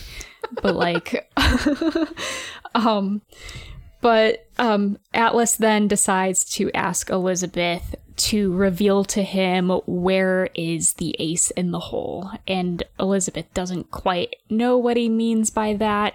And then this lobotomy scene comes up. And it's so good. Like oh like I cringe thinking about it but that's just how effective the scene is with Atlas sticking the pick up your nose. And he's like, "Oh, I'm now grazing this across the back of your eyeball." And then you kind of see like these like kind of floaty things in your vision and you know blue and red and you're like, "Oh god, why am I feeling this all of a sudden?" wait, so do me a favor here.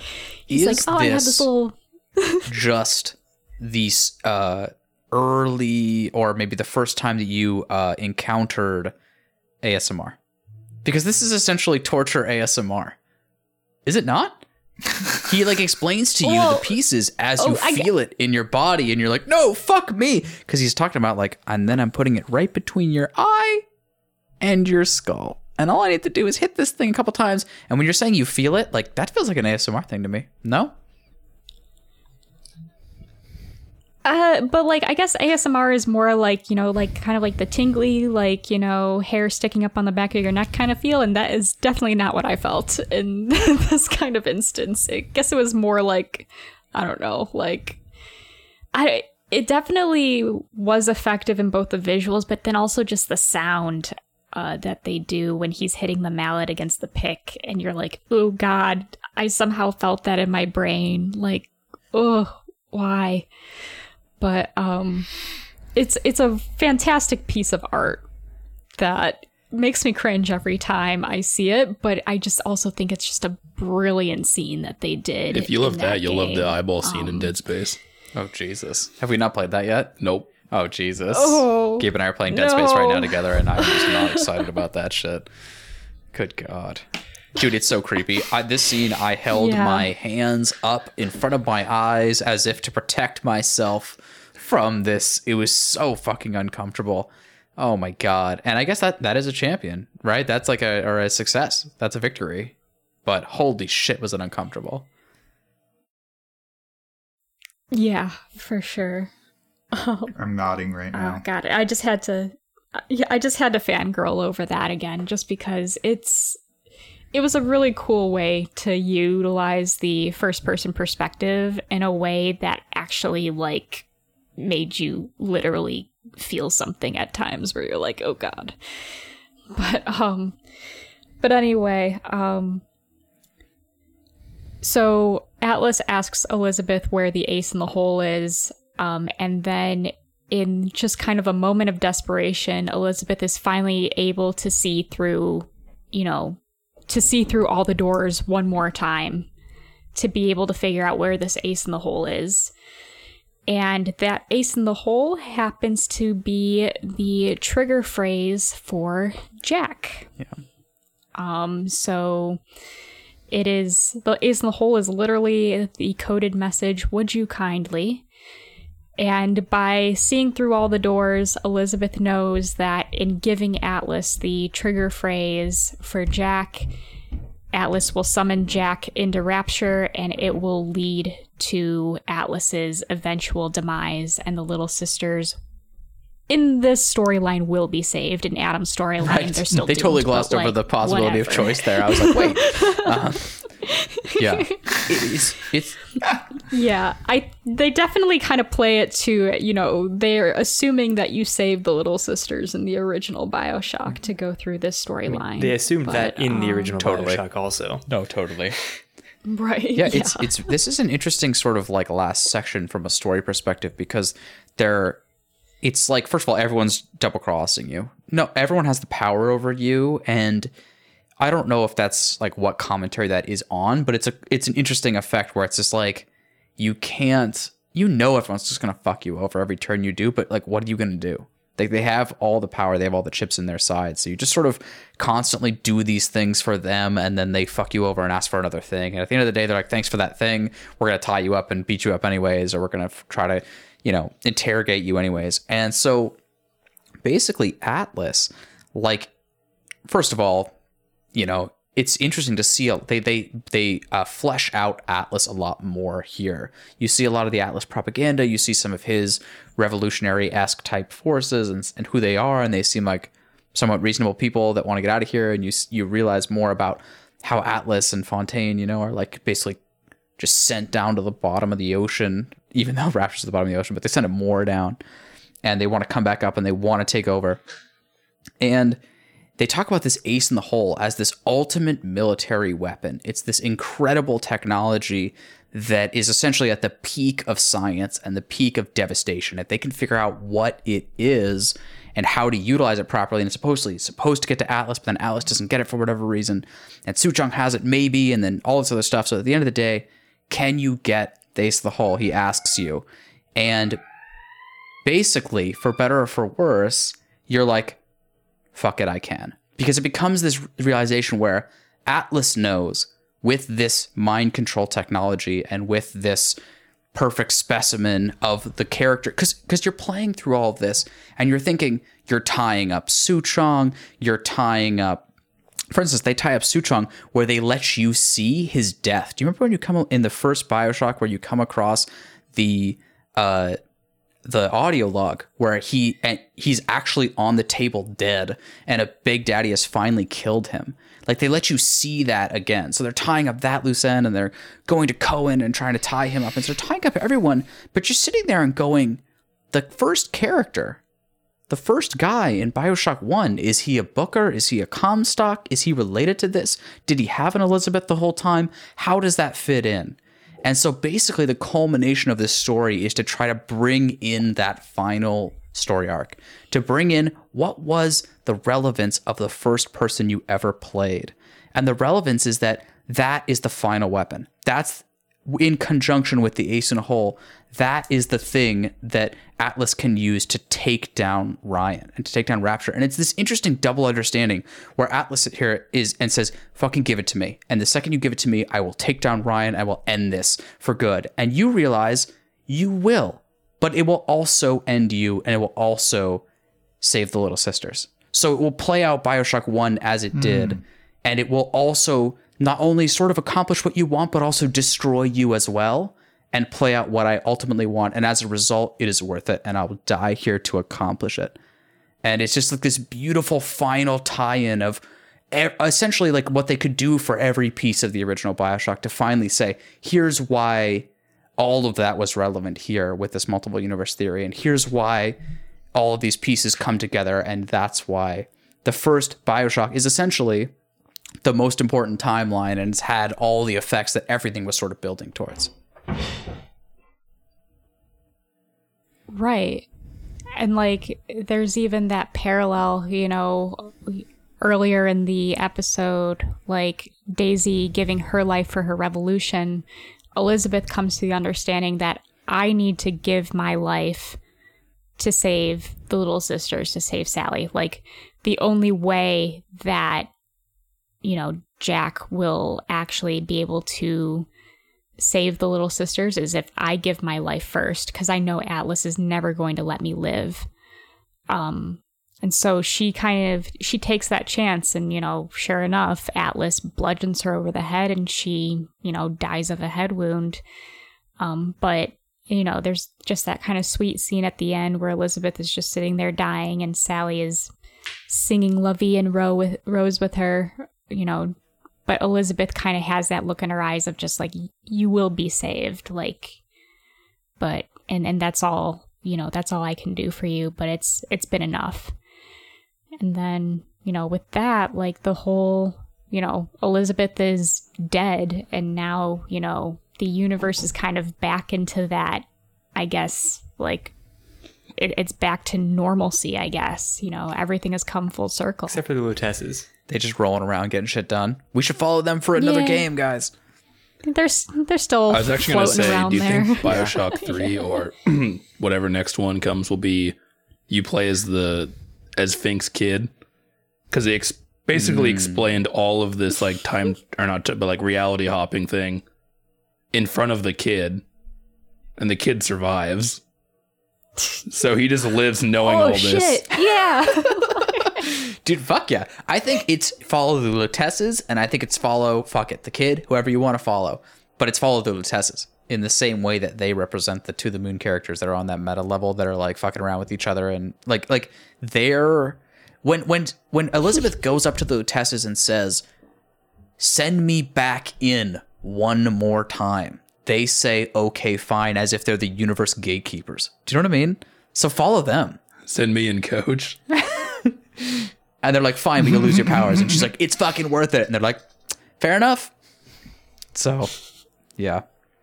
So it's really interesting. They did, they do a lot about um, the imprinting, and it basically comes down to that the the big daddies, I guess, are just dying constantly, and they need some of the ADAM that the little sisters can give them. And so that's sort of the relationship. And so it ends up like like through all this scientific wonder, only like the the imprinting which they could essentially never succeed at was just human kindness and it was like saving a trapped animal that has an injured paw with a claw or something like that. And s- Human kindness is rare in Rapture. it just seems like it. But anyways, it- yeah, Yeah, they literally talk about there's like a board of like why empathy sucks, Oh yeah. right? yeah So okay, wait. So can we take this? Uh, this is the part that I struggle Which- with. But can we take this at a meta level to like then what happens to Rapture? Atlas rises. Like what happens in the time between this and the start of Bioshock One? Like, well, Atlas sends out Jack, gives him fake memories as he decreed to him in Bioshock One, gives him the trigger word and you know whatever makes him go through all that stuff. But then also they rise up the people from the Fontaines universe, the down more uh, depths, that prison place. They rise up and kill everyone in Rapture, and that's why there's splicers everywhere. Or is it something like? Because they kind of make this idea of like in Rapture, actually, all these plasmids are fucking working, and there's no side effects, and there's no nothing, and it's going amazing.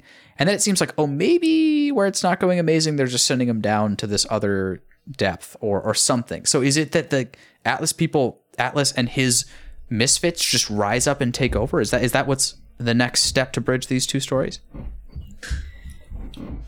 Well, they do show in, and I don't know if this is where you're getting at, but they do show in Burial at Sea that by Elizabeth letting Fontaine's department store rise, that is what leads to the bombing of the Kashmir restaurant and leads to Atlas's beginning of the revolution, which is like kind of shown like shown through audio logs in Bioshock 1. Um, that's kind of how the whole revolution thing starts and then i think just it's i think it's just atlas's goons just kind of running around but also ryan's goons. And they also kind of hint that you know oh like sp- splicing has no side effects. But then there's also some like literature that shows like uh maybe there are some side effects. We don't know. Like so. Yeah. It's just I I just it's it's um I think so much of what the Bioshock story does is a little bit opaque or dense. And it's like so interesting to hear Zoe's multiple playthroughs where she's started to piece it together more. And I think like if you go back to some of Adam's criticisms in maybe episode two or three, is that like he he you know couldn't follow some of the story rules that felt inconsistent or were inconsistent. And it leads to like when you play it through the first time, you're just not totally sure what's going down.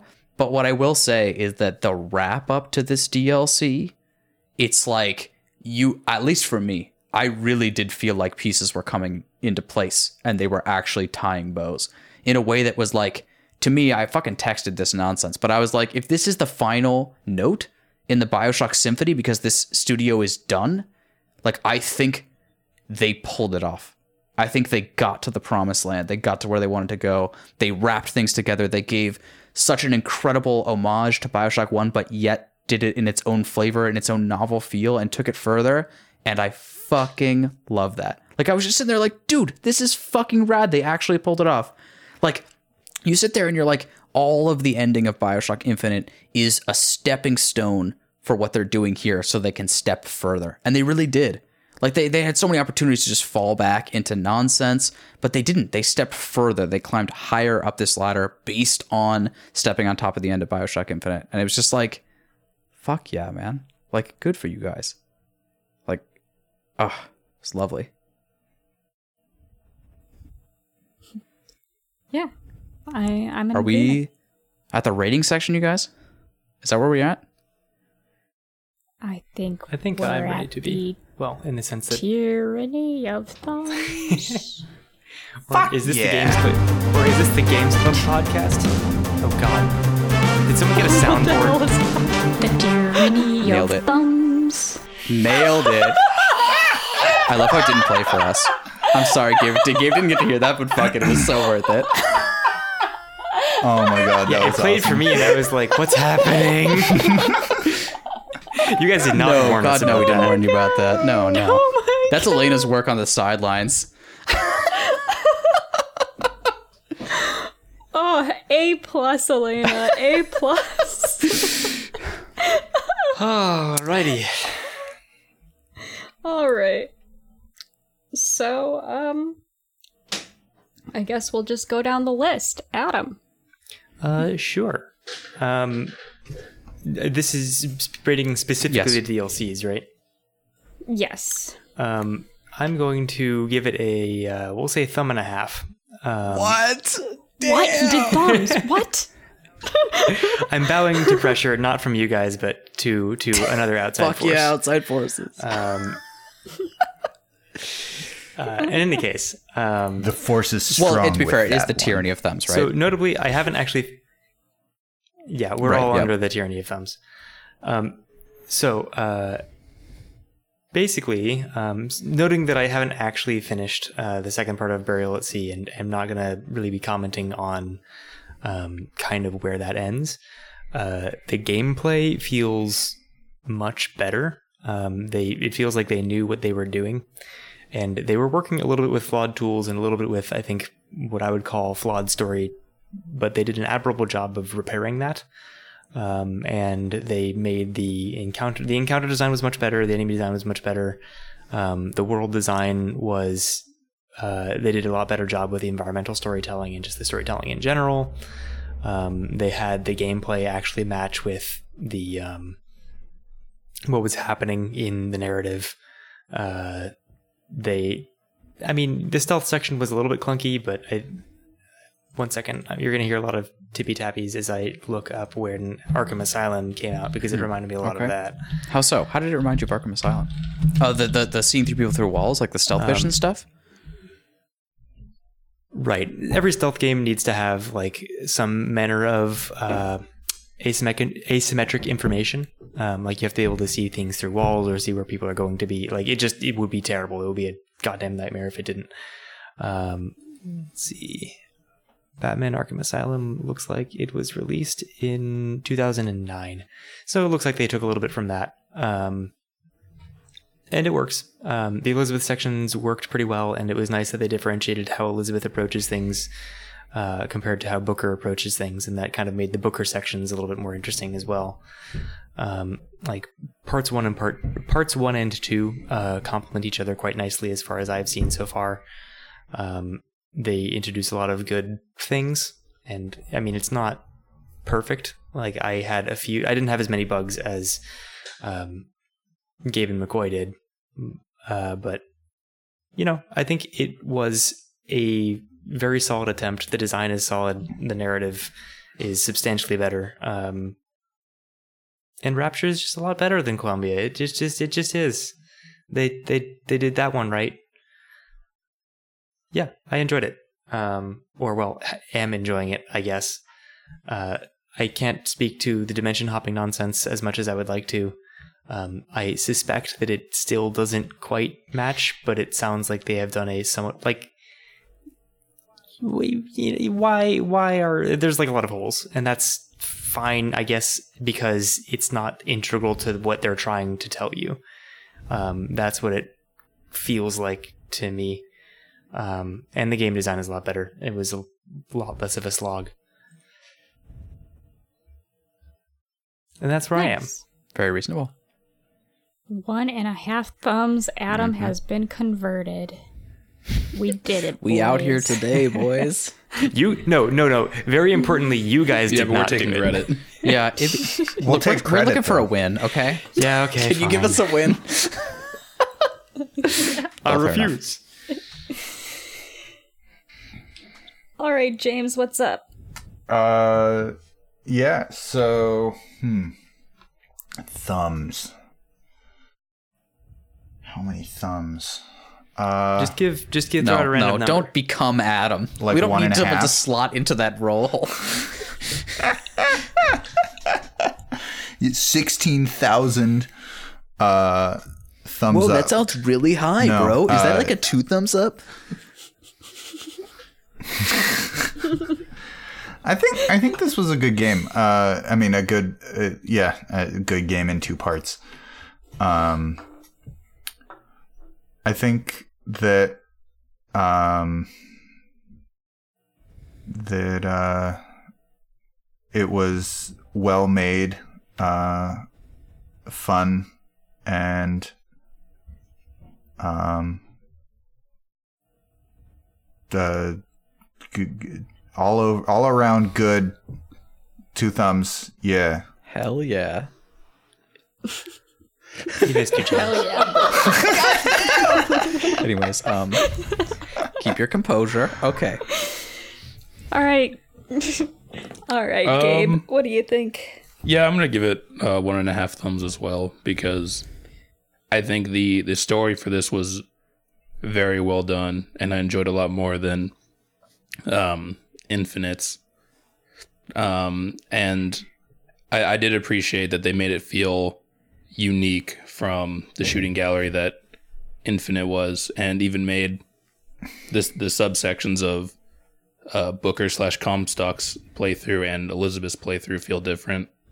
Um, the only part I didn't really enjoy was the having to get used to like the different gameplay styles, um, and also the fact that Elizabeth's stealth did feel a little bit clunky at times and kind of like forced onto the player. It was, it was a weird mix of like kind of like not hardcore, but like you know you have to worry about stealth and catching enemies by surprise. But then there's also like this god tier solve all tranquilizer dart. Yep. Hell so yeah. it, it was a weird mix of that. But yeah, so for me, it's great story, felt unique, but the only downside was the gameplay and mechanics were a little clunky at times. But yeah, one and a half thumbs. Nice. All right, McCoy. Alrighty then. Um. Oh man, I fucking loved it, man. Like I, I just think, like, it felt like they actually understood what the flaws of Bioshock Infinite were, and they tried to approach them, like in in the sense of like, like sort of what everyone's been saying. The combat design was a lot better. They reimagined a lot of the uh, inventory stuff in terms of it's it's much more scarce now. Uh, they they tried to shoehorn things as best as they could in here. Like, yes, they did not make a stealth engine or whatever or a stealth game at first, but they they built a serviceable stealth thing in here. Uh, but at the end of the day, it's where it leaves the Bioshock universe, TM. And uh, sorry, Bioshock Cinematic Universe. It's where they leave that, and it's fucking rad. Like I, I, I felt it had such a respect and such an honor for the original Bioshock, and it just made me happy. Like it made me happy to see such respect and love paid to the original Bioshock, and to try to tie it all together and to somehow make the end of Bioshock Infinite like the perfect grounds for an exciting and new take on the original Bioshock.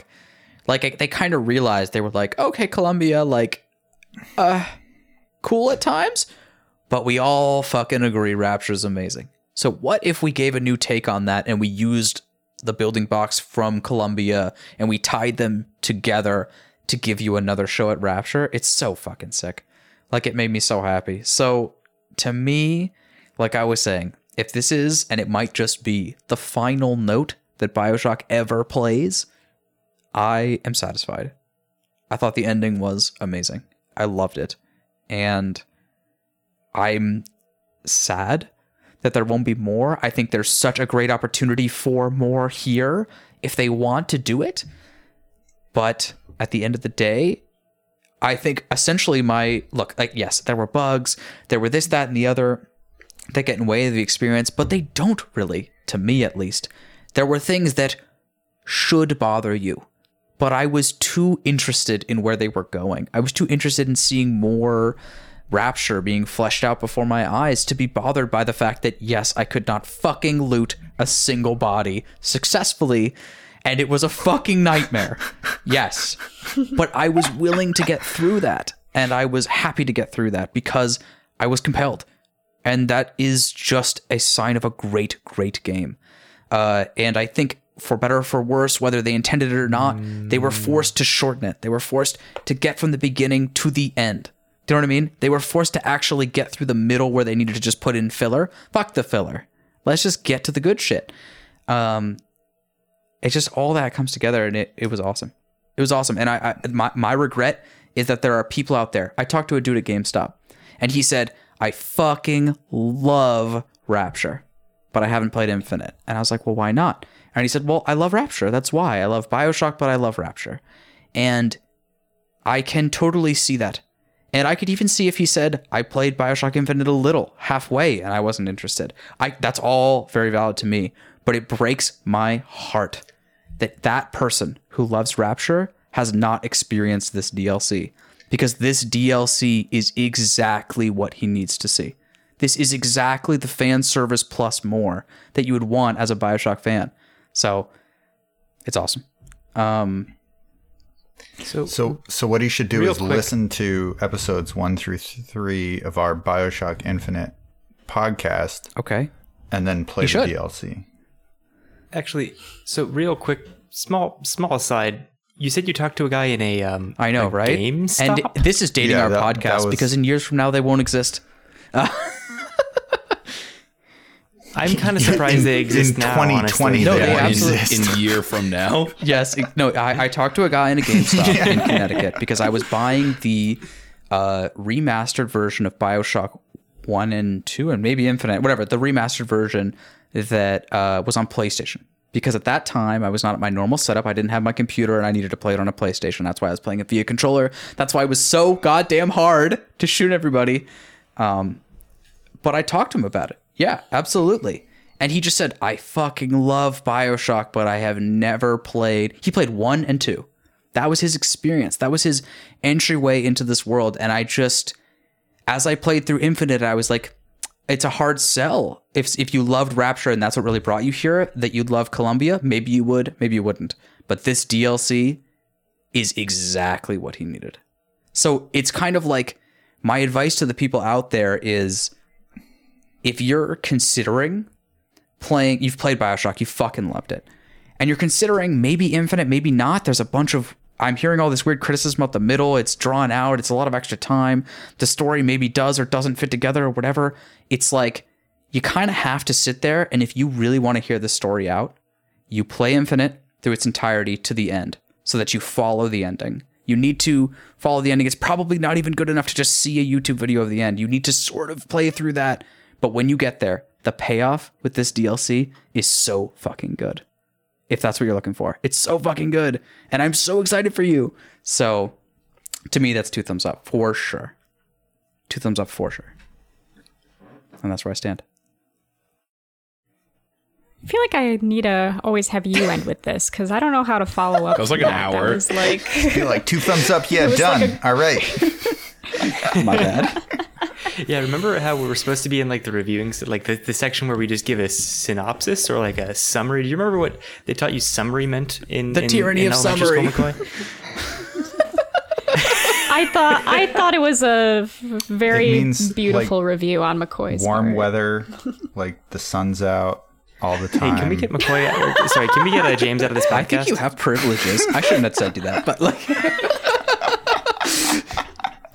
Yeah, I can't. I can't just kick him from the call, but he'll still be able to keep talking into his mic recorder. Like, and he'll probably send you his. Actually, just don't don't cut him in. you know don't- I don't don't edit, so James in all of his entirety will be here. Um, but yeah. So what'd you think? Take us home. Sorry, I fucking said literally every point in existence. Uh, my bad. Don't worry about it. Um, okay. So I guess I'm to start it with the following. I think a lot of people who, if they've been keeping track, are a little bit confused because they're like, Zoe, you really love, or so you say, you love this franchise of Bioshock, and yet you gave Bioshock one thumb, and you gave Bioshock Infinite one thumb and you haven't even played the second one. So what kind of fucking Agreed, fake poser. ass fan are you? Sorry. Thank you. and so all I have to say is that my love for the game, as odd as ridiculous as it may sa- sound, rests in this DLC. And therefore, I'm giving this DLC oh, shit. my gold star. Fuck, I need a sound effect for that. God damn it, I only didn't get prepare. one of those a year. Game You know, like you guys know that. Thank you, please. I'll write down a in post. Do you remember like fucking what's that show where they like do the golden buzzer if the singer's like incredible? The Is Voice. America's Got Talent. Oh, maybe The Voice. Either one. If this is Zoe's golden buzzer, right? Yep, exactly. In slow Confetti motion. is falling from the sky right now, and Ken Ken Levine has his hands on his cheeks, like, "Oh my god!" Meanwhile, the other four of us are like, "Fuck that." guy." That fucking guy. But this this DLC has. I, I'm gonna sound like Stefon from SNL, being like, "This DLC has everything: rapture, story building, good combat, loot that makes sense. It's got everything." But it's true. I feel like there's just a lot with this game that I just absolutely love. I love the uh, uh, homages to the original Bioshock. I love how more in depth some of the Rapture characters are, as well as more of that backstory is fleshed out. Uh, that we kind of came in halfway through in Bioshock 1. We actually get to see some of those events play out in the DLC. And that kind of stuff I just absolutely love. I eat that stuff up. World building, you know, things, callbacks to things that have happened years ago, callbacks to games that have, you know, been completed years ago. Uh, I I love that shit. And I just felt like this game did such a good job at all of it you know, using the updated assets, but still coming back to its bread and butter, which is Rapture and its storyline. And it breaks my heart. It's true that this is just a DLC and that there will be plenty of people who will never play this because it's an extra $15 on Steam or whatever um, to get both parts. And that it, it makes me really sad. It almost wishes, like, makes me wish that they could have just, you know, done away with the middle of Bioshock Infinite and just had this DLC be the whole second half of this game. Um, but I do credit the game studio for for making this, and I think they did a very wonderful homage to it, and just you know that final scene with Elizabeth lying there dying and you know panning out to all of Rapture, you being aware of the events that are to come because you've played them already. Like that was just a very beautiful farewell to the BioShock franchise and I don't think the game will be coming back with anything additional. I think that was their farewell and rightfully so. I don't think anything else would feel right adding anything on at this point.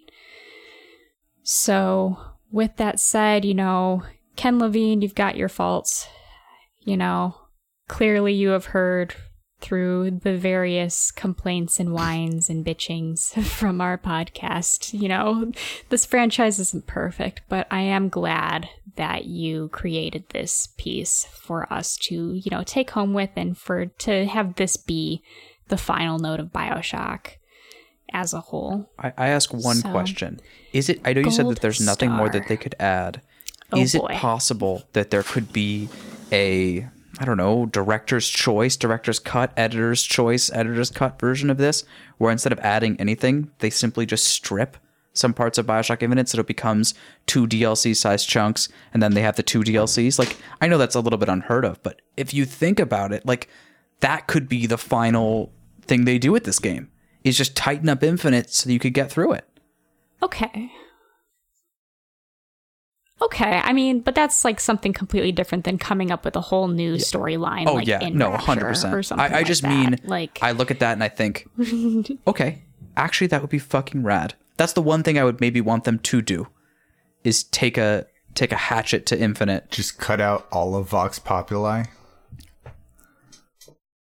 then it's like, who's this Daisy Fitzroy who said? Yeah, they leave that part in. for Elizabeth. oh, she's. Uh... Awesome, awesome, you guys. This was so fucking rad that we played such a long game together. Like this makes me so happy because it's like in the modern day, so many people are just so surface level with these games. They play it for a minute, they play it for 10 minutes, they play it for an hour, and they've got the gist. And like this is a game that you can't get the gist in an hour. In fact, this series you can't get the gist in 6 hours. It takes going into it and and going into it really deeply in order to actually get the value and I'm just so thankful that we could all do this together and because it's not an experience that I think we would have had otherwise. And I know it's not an experience I would have had otherwise. And I just wanted to to thank everyone for that. It's fucking awesome. And I'm just curious, Gabe, what are we doing next? Well, put on your diving suits and grab your giant drills because we're going back to Rapture one last time. Oh my fucking god! oh shit! and we're playing Dishonored. Uh, Gears of War, actually. yeah, okay, reasonable. no, yeah, I figured we'll just end it with Isn't Gears Gears what five or yeah, six? it's Gears is- Five now. Just it's came out. actually done by uh, Rod Fergusson. Ken Levine. No, but it's Ken actually done by the No, second in command of Infinite. Really? Mm-hmm. Wow. Yeah.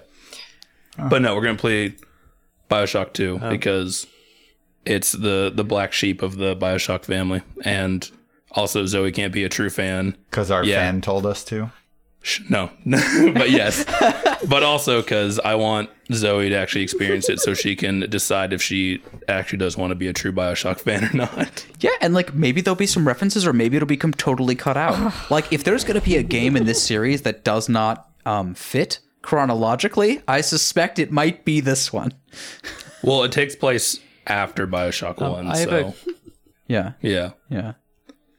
So I have a quick we're question. still, Why like, did we name our podcast "The Tyranny of Thumbs"? And really, we should have just called it the Bi- the Bioshock the Bioshock Okay. Club. No, the Bio Shack. Oh, I'm smelling Oh, the, the- the salt in. Adam's breath already. He's so salty. Dude, I've heard honestly. Listen, the description from a reviewer on our podcast, who then since like changed his review to like a response to what we were saying, which now is like us totally awesome, but at the same time, like it it's it's so da- it's so funny because I, I look at our podcast and it's just like this this really nice guy just responding to some shit we said, and I'm like, oh my god, um, we should have done the you the service of actually giving you an email because now the review just looks like an inside joke, which is all we deserve for this fucking podcast. Um, so fair enough. That's all we deserve. I am 100% in agreement with that.